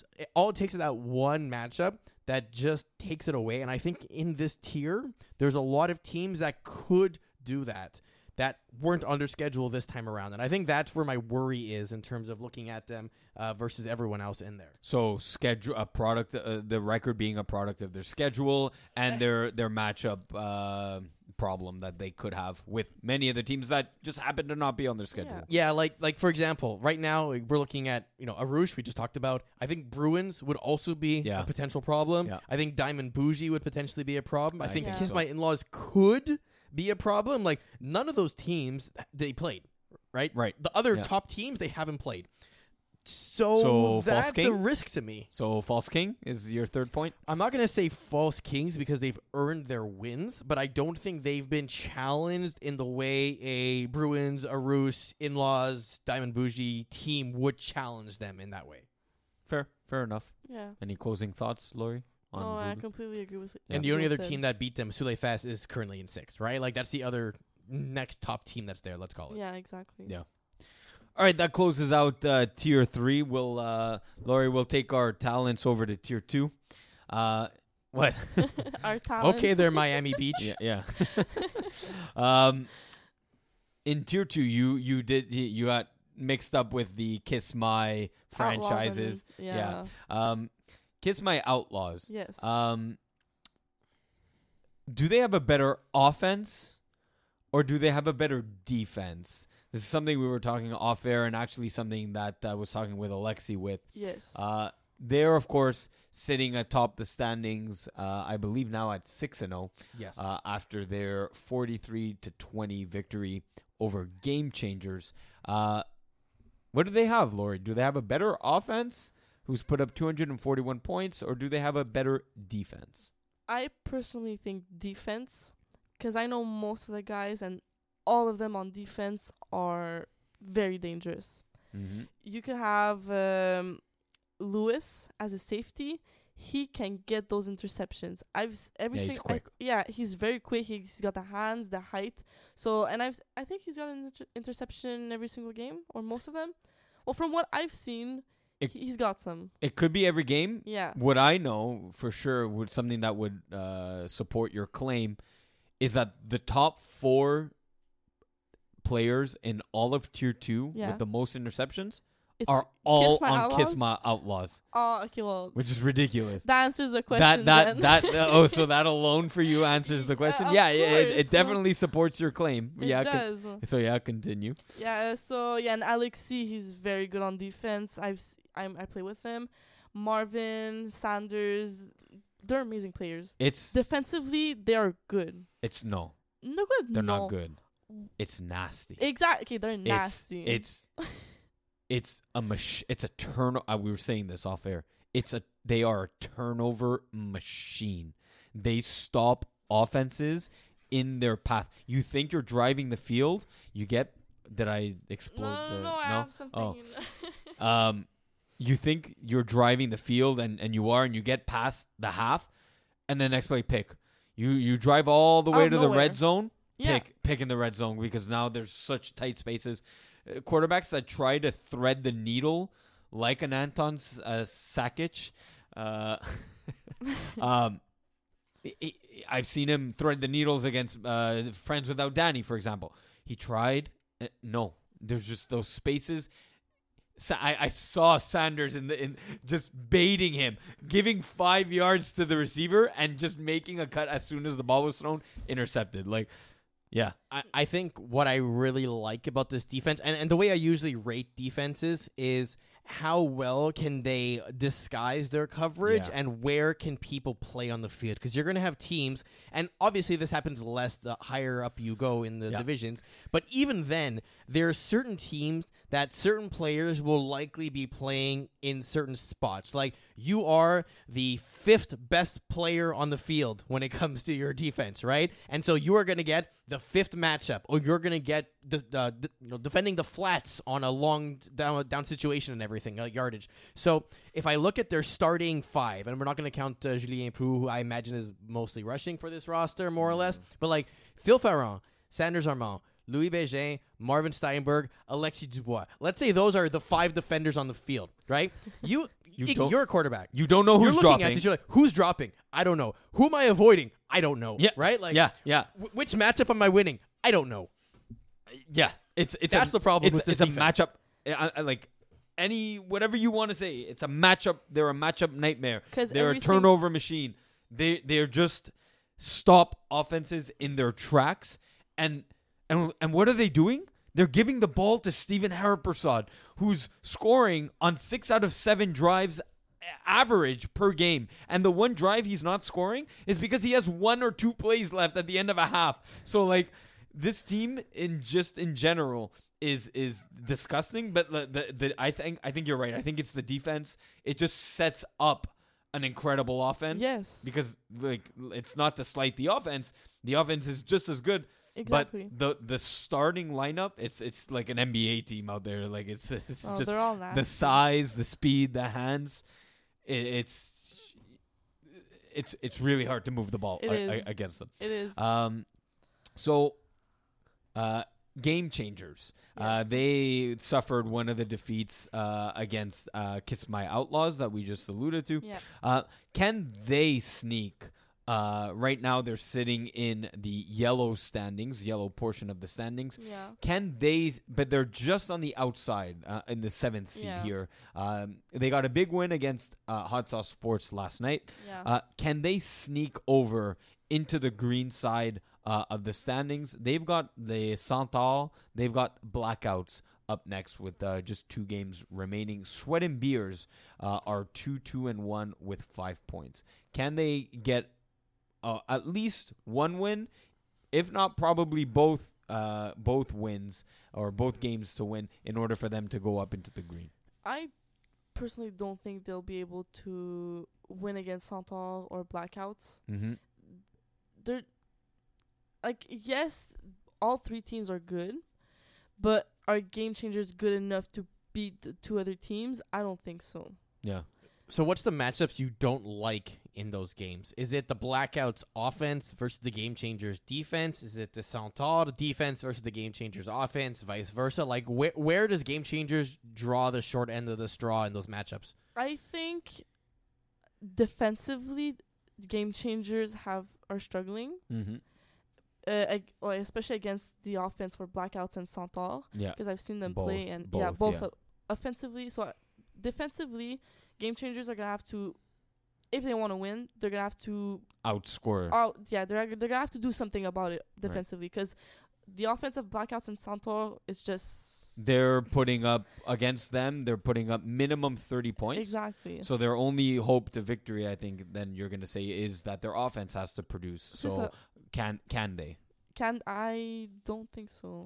Because the defense for Blackouts and Santal also is pretty good. Yeah. So I don't think they'll be except if Sweat and Beers, they lose their games. I don't know who they play against, but I don't think they have a chance of going into the yellow seat.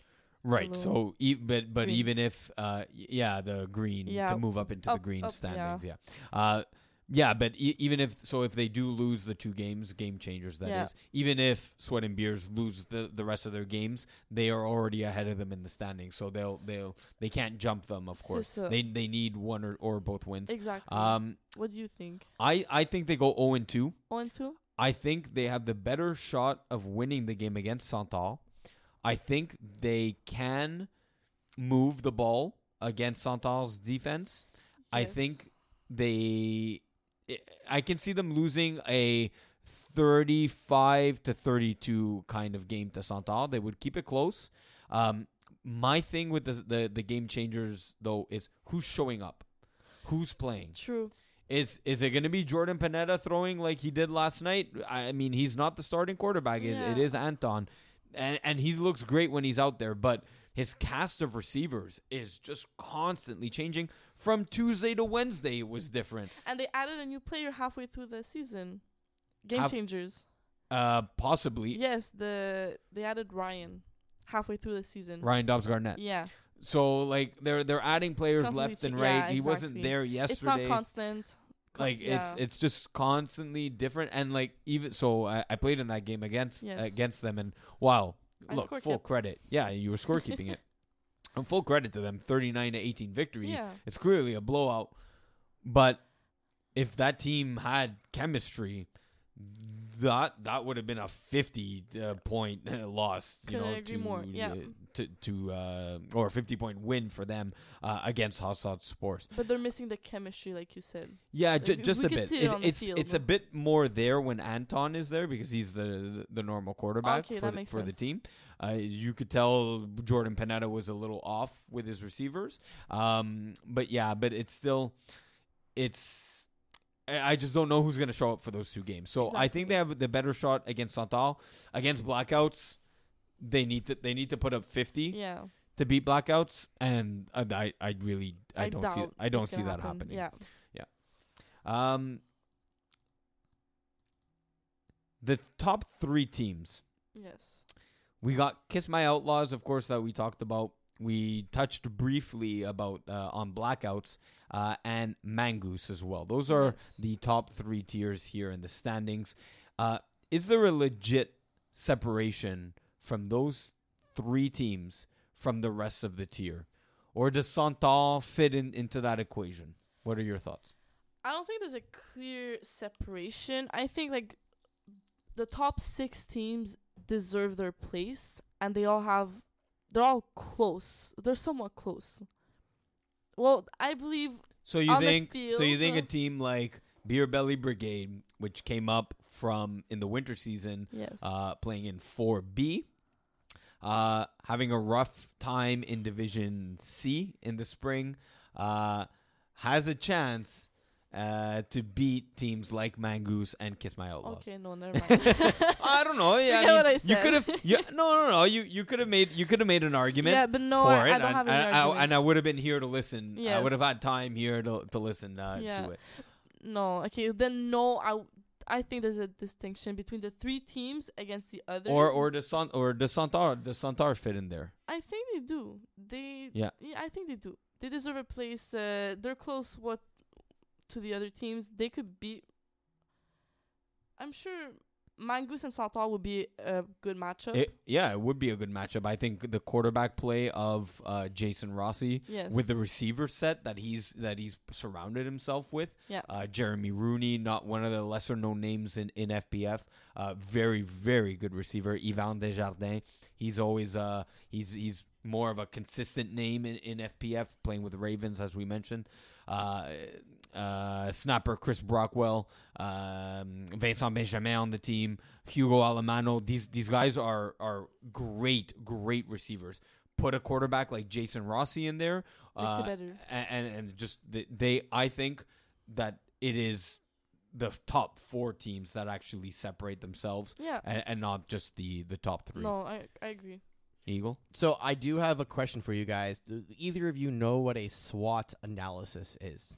Yes. Strengths, weaknesses, opportunities, and threats. Correct, yes. So, Laura, you're somewhat familiar with it? Yeah, somewhat. Okay, so, and I don't want to necessarily go super scientific on this, but I want to look at those four teams that are at the top of the standings, okay? Kiss My Outlaws, Mangoose, Blackouts, and Santal.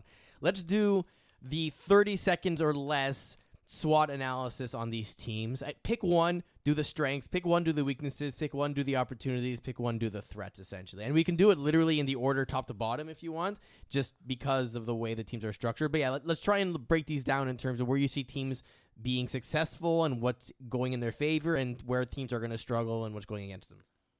So, do so with strength. So, Kiss My Outlaws are not a tier 2 team. Alexi... Just no, they are off the grid. They shouldn't even be. The entire team is just strength across the board. They're just strength across the board. There's like their threat across the board. They're just everything that they shouldn't be, and they're off the board. They don't get a discussion here. But do you think they're good enough? The same team would be good enough to play against the teams in Tier 1? This is my hot take. Is that their opportunity? This is my hot take. I think Kiss My Outlaws is better than Blessed. I think if you had Steven Hariprasad on both, like playing against himself. Yeah, I know. Yeah. I think while the Blessed team believes there's better chemistry, and there is. Yeah. The Kiss My Outlaws roster is just in. And their argument is the chemistry is better versus they recognize the athletic talent is probably a little better on Kiss My Outlaws. Just I think they're better. They're a better team than the Blessed team. But yeah, so that's Kiss My Outlaws. Mangoose. Yeah, Mangoose. They're higher on the strength. Not so much. There's very little weaknesses. There's maybe one or two players you can pick on defense, but apart from, and like. They're not bad players. Like they're just the worst of the group. So the weaknesses are subtle. Let's say their opportunity is as the season has been going along. They've been now utilizing and with their additional pieces, James Drysdale being the main one. Yeah. He's the greatest opportunity for this team, and he's taking full advantage of it. And he's made them into a contender in Tier 2. Every single game. Yeah. He uses him. Laura, you want to do blackouts or Centaur? I'll do blackouts. So what's their best strength? Strength. Offensively. Yes. Yes. Couldn't agree more. They know what they're doing. They get the ball. They score. You've seen Adam Sinagra throw. Yeah, more than once. I think I scored like two other games. Yes. One was that outdoor game against Friends Without Danny. Yes. Yes. Exactly. How'd you find he threw the football? Well, let's see. There's a clear difference between the two. Yeah. Teams, but just Adam Sinagra. Yeah. No, he bullets. Yeah, they're bullets. Exactly. Yes. Yeah. He can break the first time I saw it. Yeah, he can break down a defense and the way he reads the field real quick there, boom. Very quick. So strength. And his release is very quick also. Yeah. So strength, offense. Yes, yeah. Yes, offense. Weaknesses. I don't know. Weaknesses about blackouts. I'd say their communication on defense, not so much just when a basic huddle play and everything, but when the pace gets quick, they seem to stumble, and then there's miscommunications that happen. Okay. They think they're playing man they have a lot of audibles that they call, so they try to get that communication in check, but sometimes if the play is going a little too quick for them, they think they're in zone, but they were playing man, so they let someone wide open go. So defensively. Yeah, so okay. Let's say defensive communication, yeah. Let's say. Okay, sure. Opportunities.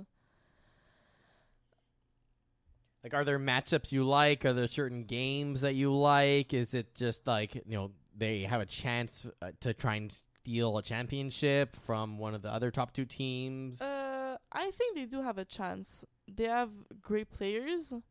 They're currently third, but no, I don't think they. If they play against Kiss My Outlaws, I don't think they'll be able to pull through. So Outlaws are their biggest threat. Yeah, then. Biggest threat. Yeah. As we mentioned before, why? Yes. Yeah. and then what was it? Yeah, Santal is the last one. Yeah. You want to go through this one, Iggy? Yeah.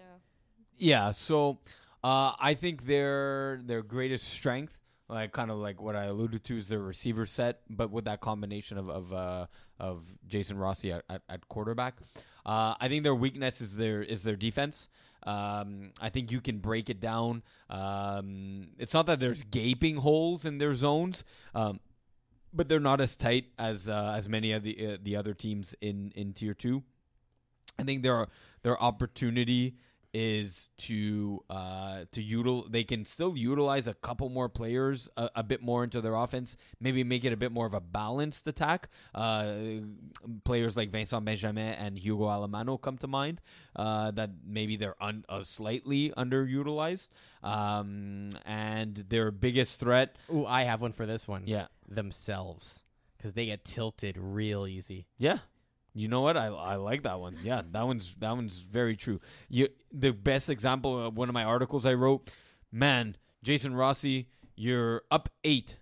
Why are you going for 2 points? Why are you making it more difficult yourself to make it a 2-possession game? Go for 1 point, convert, you're up 9, like make it the game easy for yourself. Like, why are you not going up 2 possessions when you have the chance? So yeah, I like that one a lot. Yep. And we're gonna wrap this baby up with tier 4. Tier 4, exactly. And like we've done a couple times already this season, I want to take a look at the penetrators. They've been interesting to kind of follow the wave of their season so far. Look, they're still undefeated, but Lori, you saw them play yesterday. Yes, I did. They played a 26-26 tie against Primetime. Yes. Their last game, an 18-12. Very surprising close game against Red Dragons. It feels like their game is slipping a little bit. Lori, what did you see yesterday in their game against Primetime? For penetrators? Yes. I think one of the big things was the rusher. He put a lot of pressure on the penetrators' QB because he is fast. Yeah, very Ethan Adrian. Talking yes. George Zeriotis? No, we're talking Ethan Adrian. On Primetime. I'm sorry. I can't reach that. He is very fast. And I've seen him play a couple times. He puts a lot of pressure on the QB. So that puts the QB in a position of he has to throw the ball fast. Yep. He has to read his defense. The defense and his offense, see who's open. So that was the biggest weakness because I think there was a lot of drop balls if I remember correctly. It doesn't look like it from the receiving target standpoint. Well, maybe to Joseph Chaloux. 3 of 6, and Jeremy Neimer, 1 of 3. So I think it starts from the rusher to the QB. That was the main weakness. Because Ethan put a lot of pressure. He's fast. He ran towards him. Didn't give the QB a lot of time to throw. Didn't miss too many tackles from what I remember either. Opportunities to sack. Right. Like yes. He it's not like he went 4 sacks but missed 6 others. Exactly. No, I think he got a couple. So, yeah. What does the penetrators' defense look like? Because I'm looking at these stats here, and I can't tell if Daniel Spina is just airing out the ball too often and just missing, or if the defense is actually making plays. Because anytime I see 0 PDs and a lot of incompletions from the opposing team, usually that indicates that it's misses and not plays. Inaccurate balls, right? Yeah. For the missed balls, yes. But the thing is about... Daniel Spina, right? Yes. Yeah. He likes to throw his balls deep. Yeah. And most of the time, his receivers catch them. Or yesterday I saw it. It was overhead. It was thrown too far ahead. There you go. So that's to answer your question. Yes, it was too far ahead. Yeah, and inaccurate sideline balls. There was even though they don't count on the stats, because it was an extra point. Like an out, but thrown to the receiver's feet. Exactly. To the feet or outside the sideline. And I saw, because I was shook yesterday because I've scored. You were shook. Yes, I was shook. Yeah. Tell me why you were shook. The very core. Yes, yeah. I scored I think 3 other games now. Yeah. The first 2 games, no inaccurate balls whatsoever. Right. Like none of the balls were too far off. And then yesterday... he threw the ball overhead of his receivers on the long throws. He threw the ball... outside the sideline where his receivers can't go and catch them. So, yeah, it was weird. So, maybe he had pressure from the other team's rusher. Yes. Yeah. Of, I think Nick Vaughn rushes sometimes and then drops into coverage other times. I'm not sure if he's the full-time rusher. Yeah. But yeah, when Nick Vaughn is there, he definitely can put pressure in opposing quarterbacks' face. Yes. Also, what I could add, just a thought, what I see. Primetime, did they tie the game from what I saw because they were taking it too, like, slow, easy? Because they're having a lot of fun on the field. Yes. So, did they tie because they didn't take it too seriously? Well, fill us in. Are you referring to, like, what was the context of the game? So penetrators actually got last score and then missed the extra point for the lead. So it was tied, which left primetime with five plays left. Yes. Or no, four, because there was a penalty to make it five. Oh, okay, fine. Yeah. Yeah, is what happened. So, and they got up the field significantly, right? Like they were like not red zone, but they were pretty close to it essentially on the last play. I think in the end they ended up being almost at midfield. I know it doesn't look that way, Eagle, but this is the Laval outdoor field. Yes. So the yardage doesn't accurately reflect where they were positioned. Yeah, okay. It was a little past half field. Okay. So they were like 15 yards out. Yeah, it's still not. That's convertible, definitely. Yeah, it's yeah. Just, so definitely, it's not as easy of a play. Or there's not as many options available to you, though. That's for sure. Yeah. Now, Lori, were you referring to like them being lackadaisical or just like flimsy on the last play where because in general. Or just in general, they like. I know they're hyper. They're hyped up. Yes, they're exactly. Sometimes too emotional. Yes, and need to calm, like just relax and like get settled and run their offense. But so yeah, I think it's just a thought.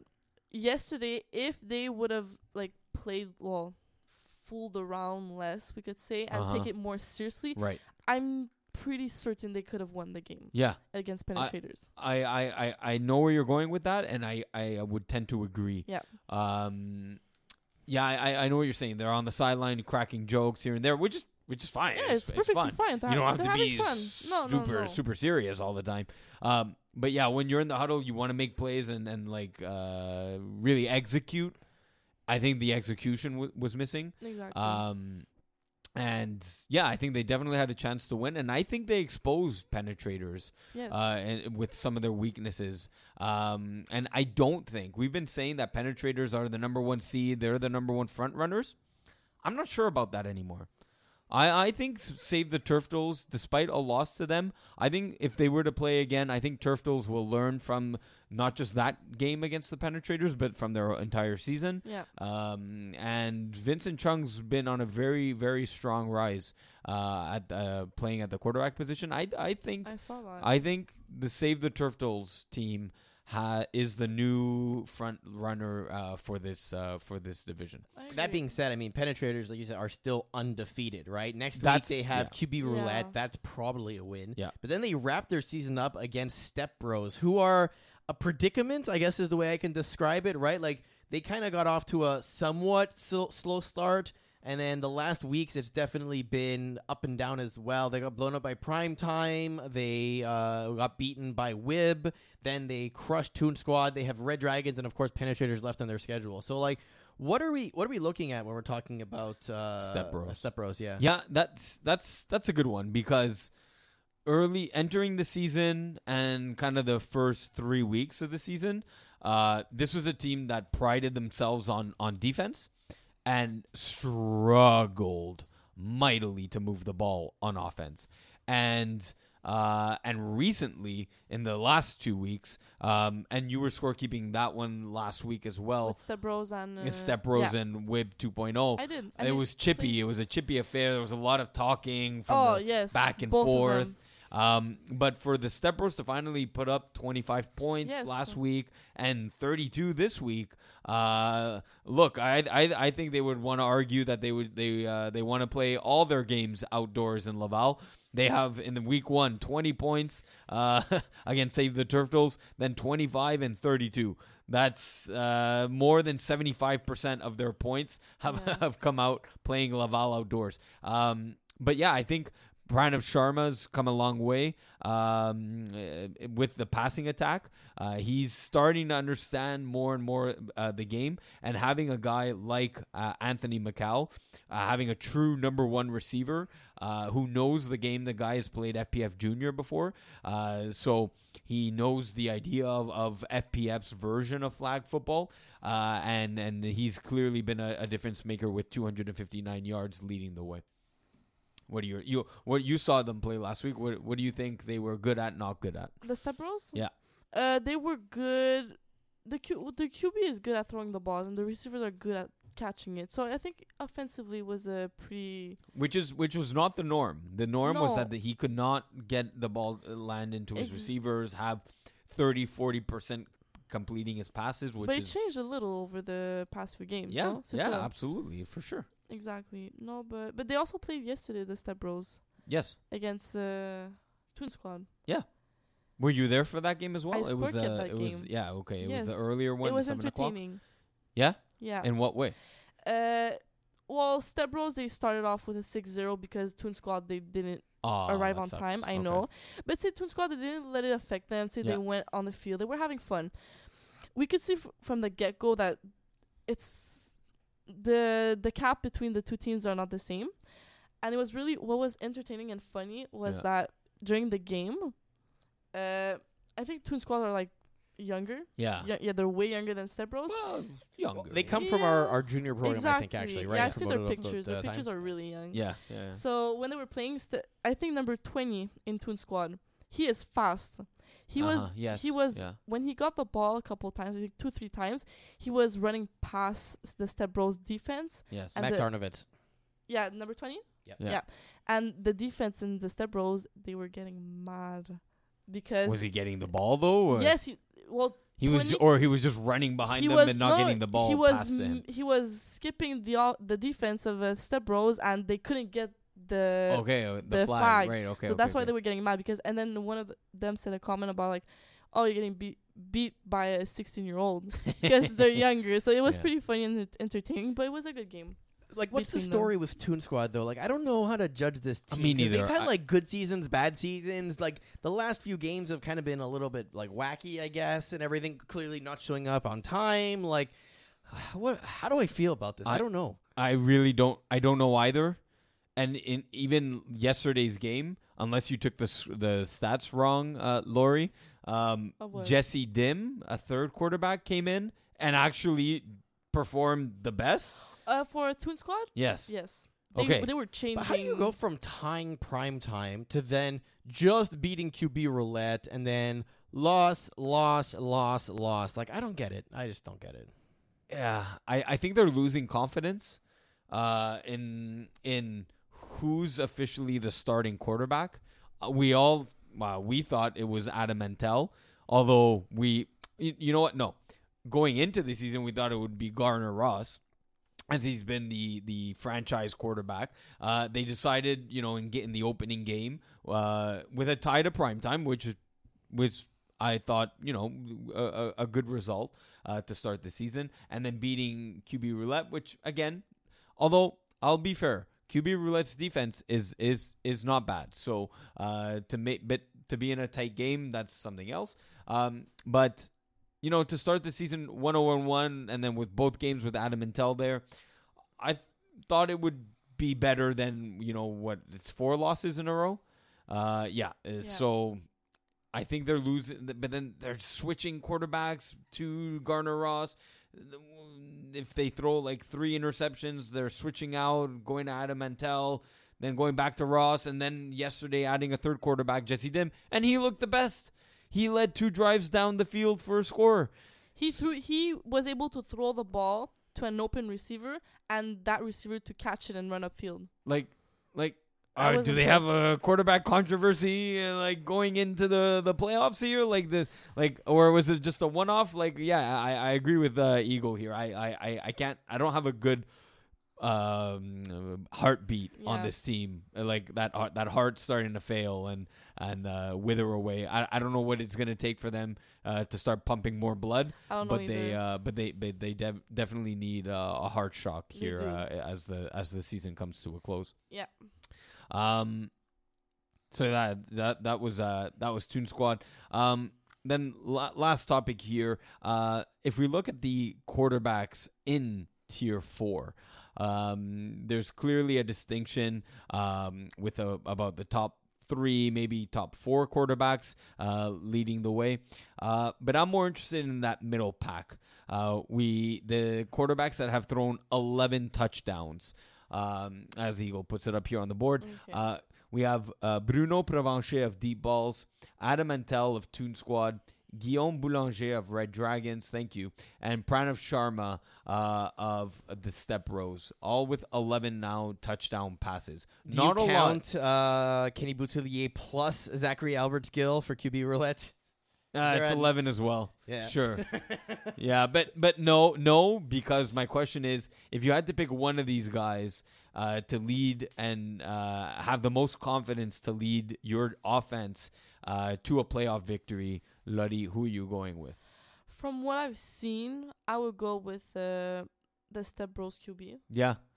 Like you said, in the last two games, so again, 11 touchdowns on the season. In the last two games, I had his stats up. The sacks are concerning, though. You're giving away a lot of yards, right? Like, that's a lot. It's more sacks than touchdowns. But do they gain them back? That's the thing. No? Clearly not. He's at 558 yards in 5 games. That's like 110 yards a game? Yeah. That's so 3 fields that you're driving? Yeah. That's not. So keep that in mind. So his last 2 games... 9 touchdowns of the 11. That can't be right. 2 games. How come it's 9, but the stats don't make sense? Maybe it's not refreshed yet. Who knows? Oh, is it? Yes, because someone didn't upload the games last night. This is exactly. Wow, I'm Lori. Sorry. Wow, this is totally your fault. Yeah. So you told me. You see how I mentioned that? Yeah. Calling the audible. Hey, I heard that. Oh, that damn. That scared me. Yeah, that scared me because I can't hear anything. And then heard that. Then I really heard that. So in his last 2 games, he's thrown for 9 touchdowns. Eagle, you said his average was around 110. He's thrown for 176 and 131. And has only been sacked 4 times instead, with normally his quarterback rating being 33, 85, 76, 39. His quarterback rating in the last 2, 92.5 and 88.5. So definite improvement in those last 2 games, as you were saying. Or does it depend on the teams he play against? It could be that as well, but WIB 2.0 and Toon Squad defenses. True. They know what they're doing. They're not completely incompetent defenses. They're to put up those kind of numbers is nice to see when earlier on he was throwing 107, 110, 73, 92, 1 touchdown, 3, 2 touchdowns. So we can see the improvement. Yeah, definite improvement. So you're going with Pranav Sharma. Yeah. Would you go with him also? I would not go with him. I need to see that. A 2-game sample size of an improvement is not enough for me. I need to see him do it on a more consistent basis. Yeah, so he has 2 more chances, if I'm not mistaken, or maybe 3 more games to prove that to me. Until then, I'm going with someone I've actually played against. I saw him. I subbed for QB Roulette this week. Yeah. I saw Bruno Provencher. Yeah, I subbed in Tier 4. Really? Yeah, why not? To get an extra game in. Exactly, why not? I played against Bruno Provencher. He's had a slow start to the season. Yeah. But his last few games, you can tell he definitely knows how to throw a football, but he more importantly knows how to read defenses. Okay. He also has the ability to scramble, much like Pranav Sharma does, but uses it when that is the last remaining option in his wheelhouse. Okay. And he's definitely able to pick up a first down when needed when using his legs. Yeah, I would either go with Bruno Provencher or Adam Intel. Again, Adam Intel's been on and off. Pranav Sharma hasn't shown me enough. And Guillaume Boulanger, him too. He's struggled for most of the year. I just like the progression that Bruno has shown so far. I'm going with him to lead me to a playoff victory. Okay, that's good. Eagle, you picking one or we're... No, you're not picking anyone. Nope. You don't want to do Tier 4. We'll go with... QB Roulette. Will. Oh, yeah, we'll go with QB Roulette. QB Roulette. Who are they going with? They're going with Sébastien Lamy. So even the wheel. I knew. Oh, I got to do that earlier. I think we either have to abandon the wheel or update the wheel because he's not throwing this year. and neither is I mean, Vincent. Is he not throwing because they're not listening to us? Yes, maybe. And that's why they've lost every game? Question mark. I was okay. Funny thing, I was about to ask you guys because you do this every single week, right? Yes. And I thought that they were following what you guys were putting. No. And that's because, and I was like, is that because they've lost all their games? Yeah. And I was about to blame it on you guys. No, it's the opposite. Okay, they haven't been listening to us, and that's why they're 0-5. Okay, that makes more sense. Yeah. Eagle, it's time for... Now it is time for Games of the Week. I don't think I can do this for another 30 seconds. I was trying to make a nice, easy timestamp, but it's not going to happen, so I'll just have to update it. Anyways, let's go. Play it. FYI, we have to fix the weeks. We talked about it. We know how to change it. So, long story short, when we did Sked Builder, the automatic algorithm to do the schedules. Cut the music. No, it's fine. The way the schedule was done was such that because of the Thanksgiving bye week, whatever it is, the days kind of jump around, and then all the weeks that would normally get a 1 week break, Sunday got like a 2 week one or something, and ended up being like the front or the end, and it screwed up the weeks. We're gonna fix it. We're gonna move the weeks around to make it a little bit more, I guess, Sunday to Thursday-y rather than what we have right now, which is a little bit of like all over the place. But Monday I digress. To Sunday right now. Yeah, it's really strange. So we're gonna predict all the games up to and including the 26th, which is the Wednesday, because I don't think we have any more Thursday games left. So let's start. There's no more Thursdays. That's fine. We're going to start with the women's division. Brut versus Red Nation. Brut. Oh, yeah. I'll go Brut as well. All right. We're going to go Coed Iced Out versus Fast Not Furious. Fast Not Furious? Yeah, I'll go Fast Not Furious. Benchwarmers, Les Petits Fuck. I'll go Benchwarmers. Yeah, I'll go LPP. Badgers, Free Smoke. Free Smoke. Free Smoke. Fit Squad, Y&Y. Y&Y. No, I'll go Fit Squad. They're that's my co-ed team. Melting Pots, Sneaky Snakes. Sneaky Snakes. Yeah, I'll go Sneaky Snakes too. Easy Fun, The Villains. Easy Fun. I think it's close, but I'll go Easy Fun. And Kiss My End Zone, Badgers. We both can't pick it. So Eagle, you pick. I'm going to go Kiss My End Zone, but I do like Badgers, especially the Honey Badger. The Badger. Mushroom snake. What?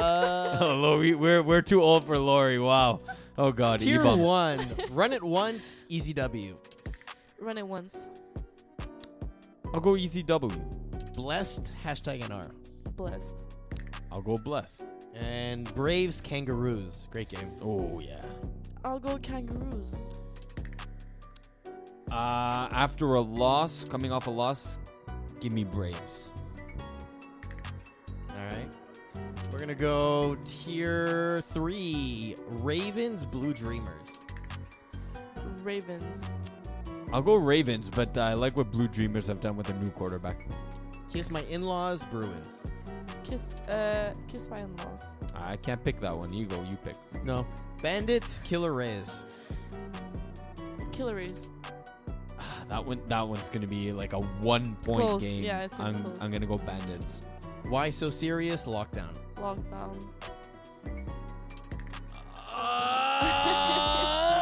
Lockdown. Trap Stars, Warriors. Warriors. This one, there's a lot of close games. I'll go Trap Stars. Soulefes, Diamond Bougie. Diamond Bougie. Man, this one too. It's close. Offensive fireworks. Give me Diamond Bougie. Lockdown, Kiss My In-Laws. Kiss My In-Laws. Can't pick it. Arush, Lalimo, 17-year-olds. Arush. I'll go Arush. Warriors, Threat Level Midnight. I'll go Warriors. Threat Level Midnight. Killer Rays, Ravens. Killer Rays. For that one, I'll go Killer Rays. And Voodoo, Blue Dreamers. Voodoo. I'll go Blue Dreamers with that one. All right. We're going to go Tier 2. Team Ethnic, Friends Without Danny. Team Ethnic. Yeah. I thought you were going to say Friends Without Benefits. I'll go Team Ethnic. Game Changers, Santal. Santal. Santal. Team Ethnic, Blackouts. Blackouts. I'll go Blackouts too. And Sweat and Beers, Beer Belly Brigade. Sweat and beers. It's the beer matchup. Eagle, what kind of beers are you having for this game? Let's not go back into that. I do want to have a sour beer more recently because I have a friend who tried some and they're like, I don't like it. I'm like, you're wrong. I'll go. I'll sweat and I'll have a beer. All right. And lastly, tier 4, WIB 2.0, QB Roulette. WIB. Red Dragons, the Step Bros. Yeah, I'll go Step Bros. The Penetrators, QB Roulette. Penetrators. The Pens. Deep Balls, Primetime. I'm going to go Primetime. I'll go Primetime, but it's going to be closer than what people expect. What do you think? And Save the Turf Tools, Toon Squad. Save the Turf Tools. Save the T. All right, this is fun, guys. This is a good Game of the Week segment. Thank you for being here today. Thanks for playing. And now we can go into regular music for exit. I'm just waiting for a nice break. Yeah. Lori? Yes? Thank you very much. Thank you for having me again. Yeah, it was awesome. You did a hell of a job. Eagle, you did a hell of a job producing the show today. That's a first. Tonight. Yeah, it's the first time and only time I'm going to praise you for that. I mean, you set the bar so low. I literally did. I set an inaudible bar. Can I say something real quick? No. Yes. Yes? I can talk? Okay, me and Mo were talking just fast. And he said that you talk a lot. So he wanted me to... Yeah, he wanted me to time you, and then I'll say the time. And you're going to be like, why are you timing me? And I'm going to say, I wanted to see what takes longer. You talking or our offensive drive last season in our final? That was an 8 or 9 minute drive. Oh, that was so long. It's okay. We won. That led to a victory. It did. I don't know why he's complaining, though. Yeah, I don't know. That led to a victory. Tonight was a victory. Yes. Thanks for joining us here on Calling the Audible. We are signing off for the night. Thanks for making it victorious.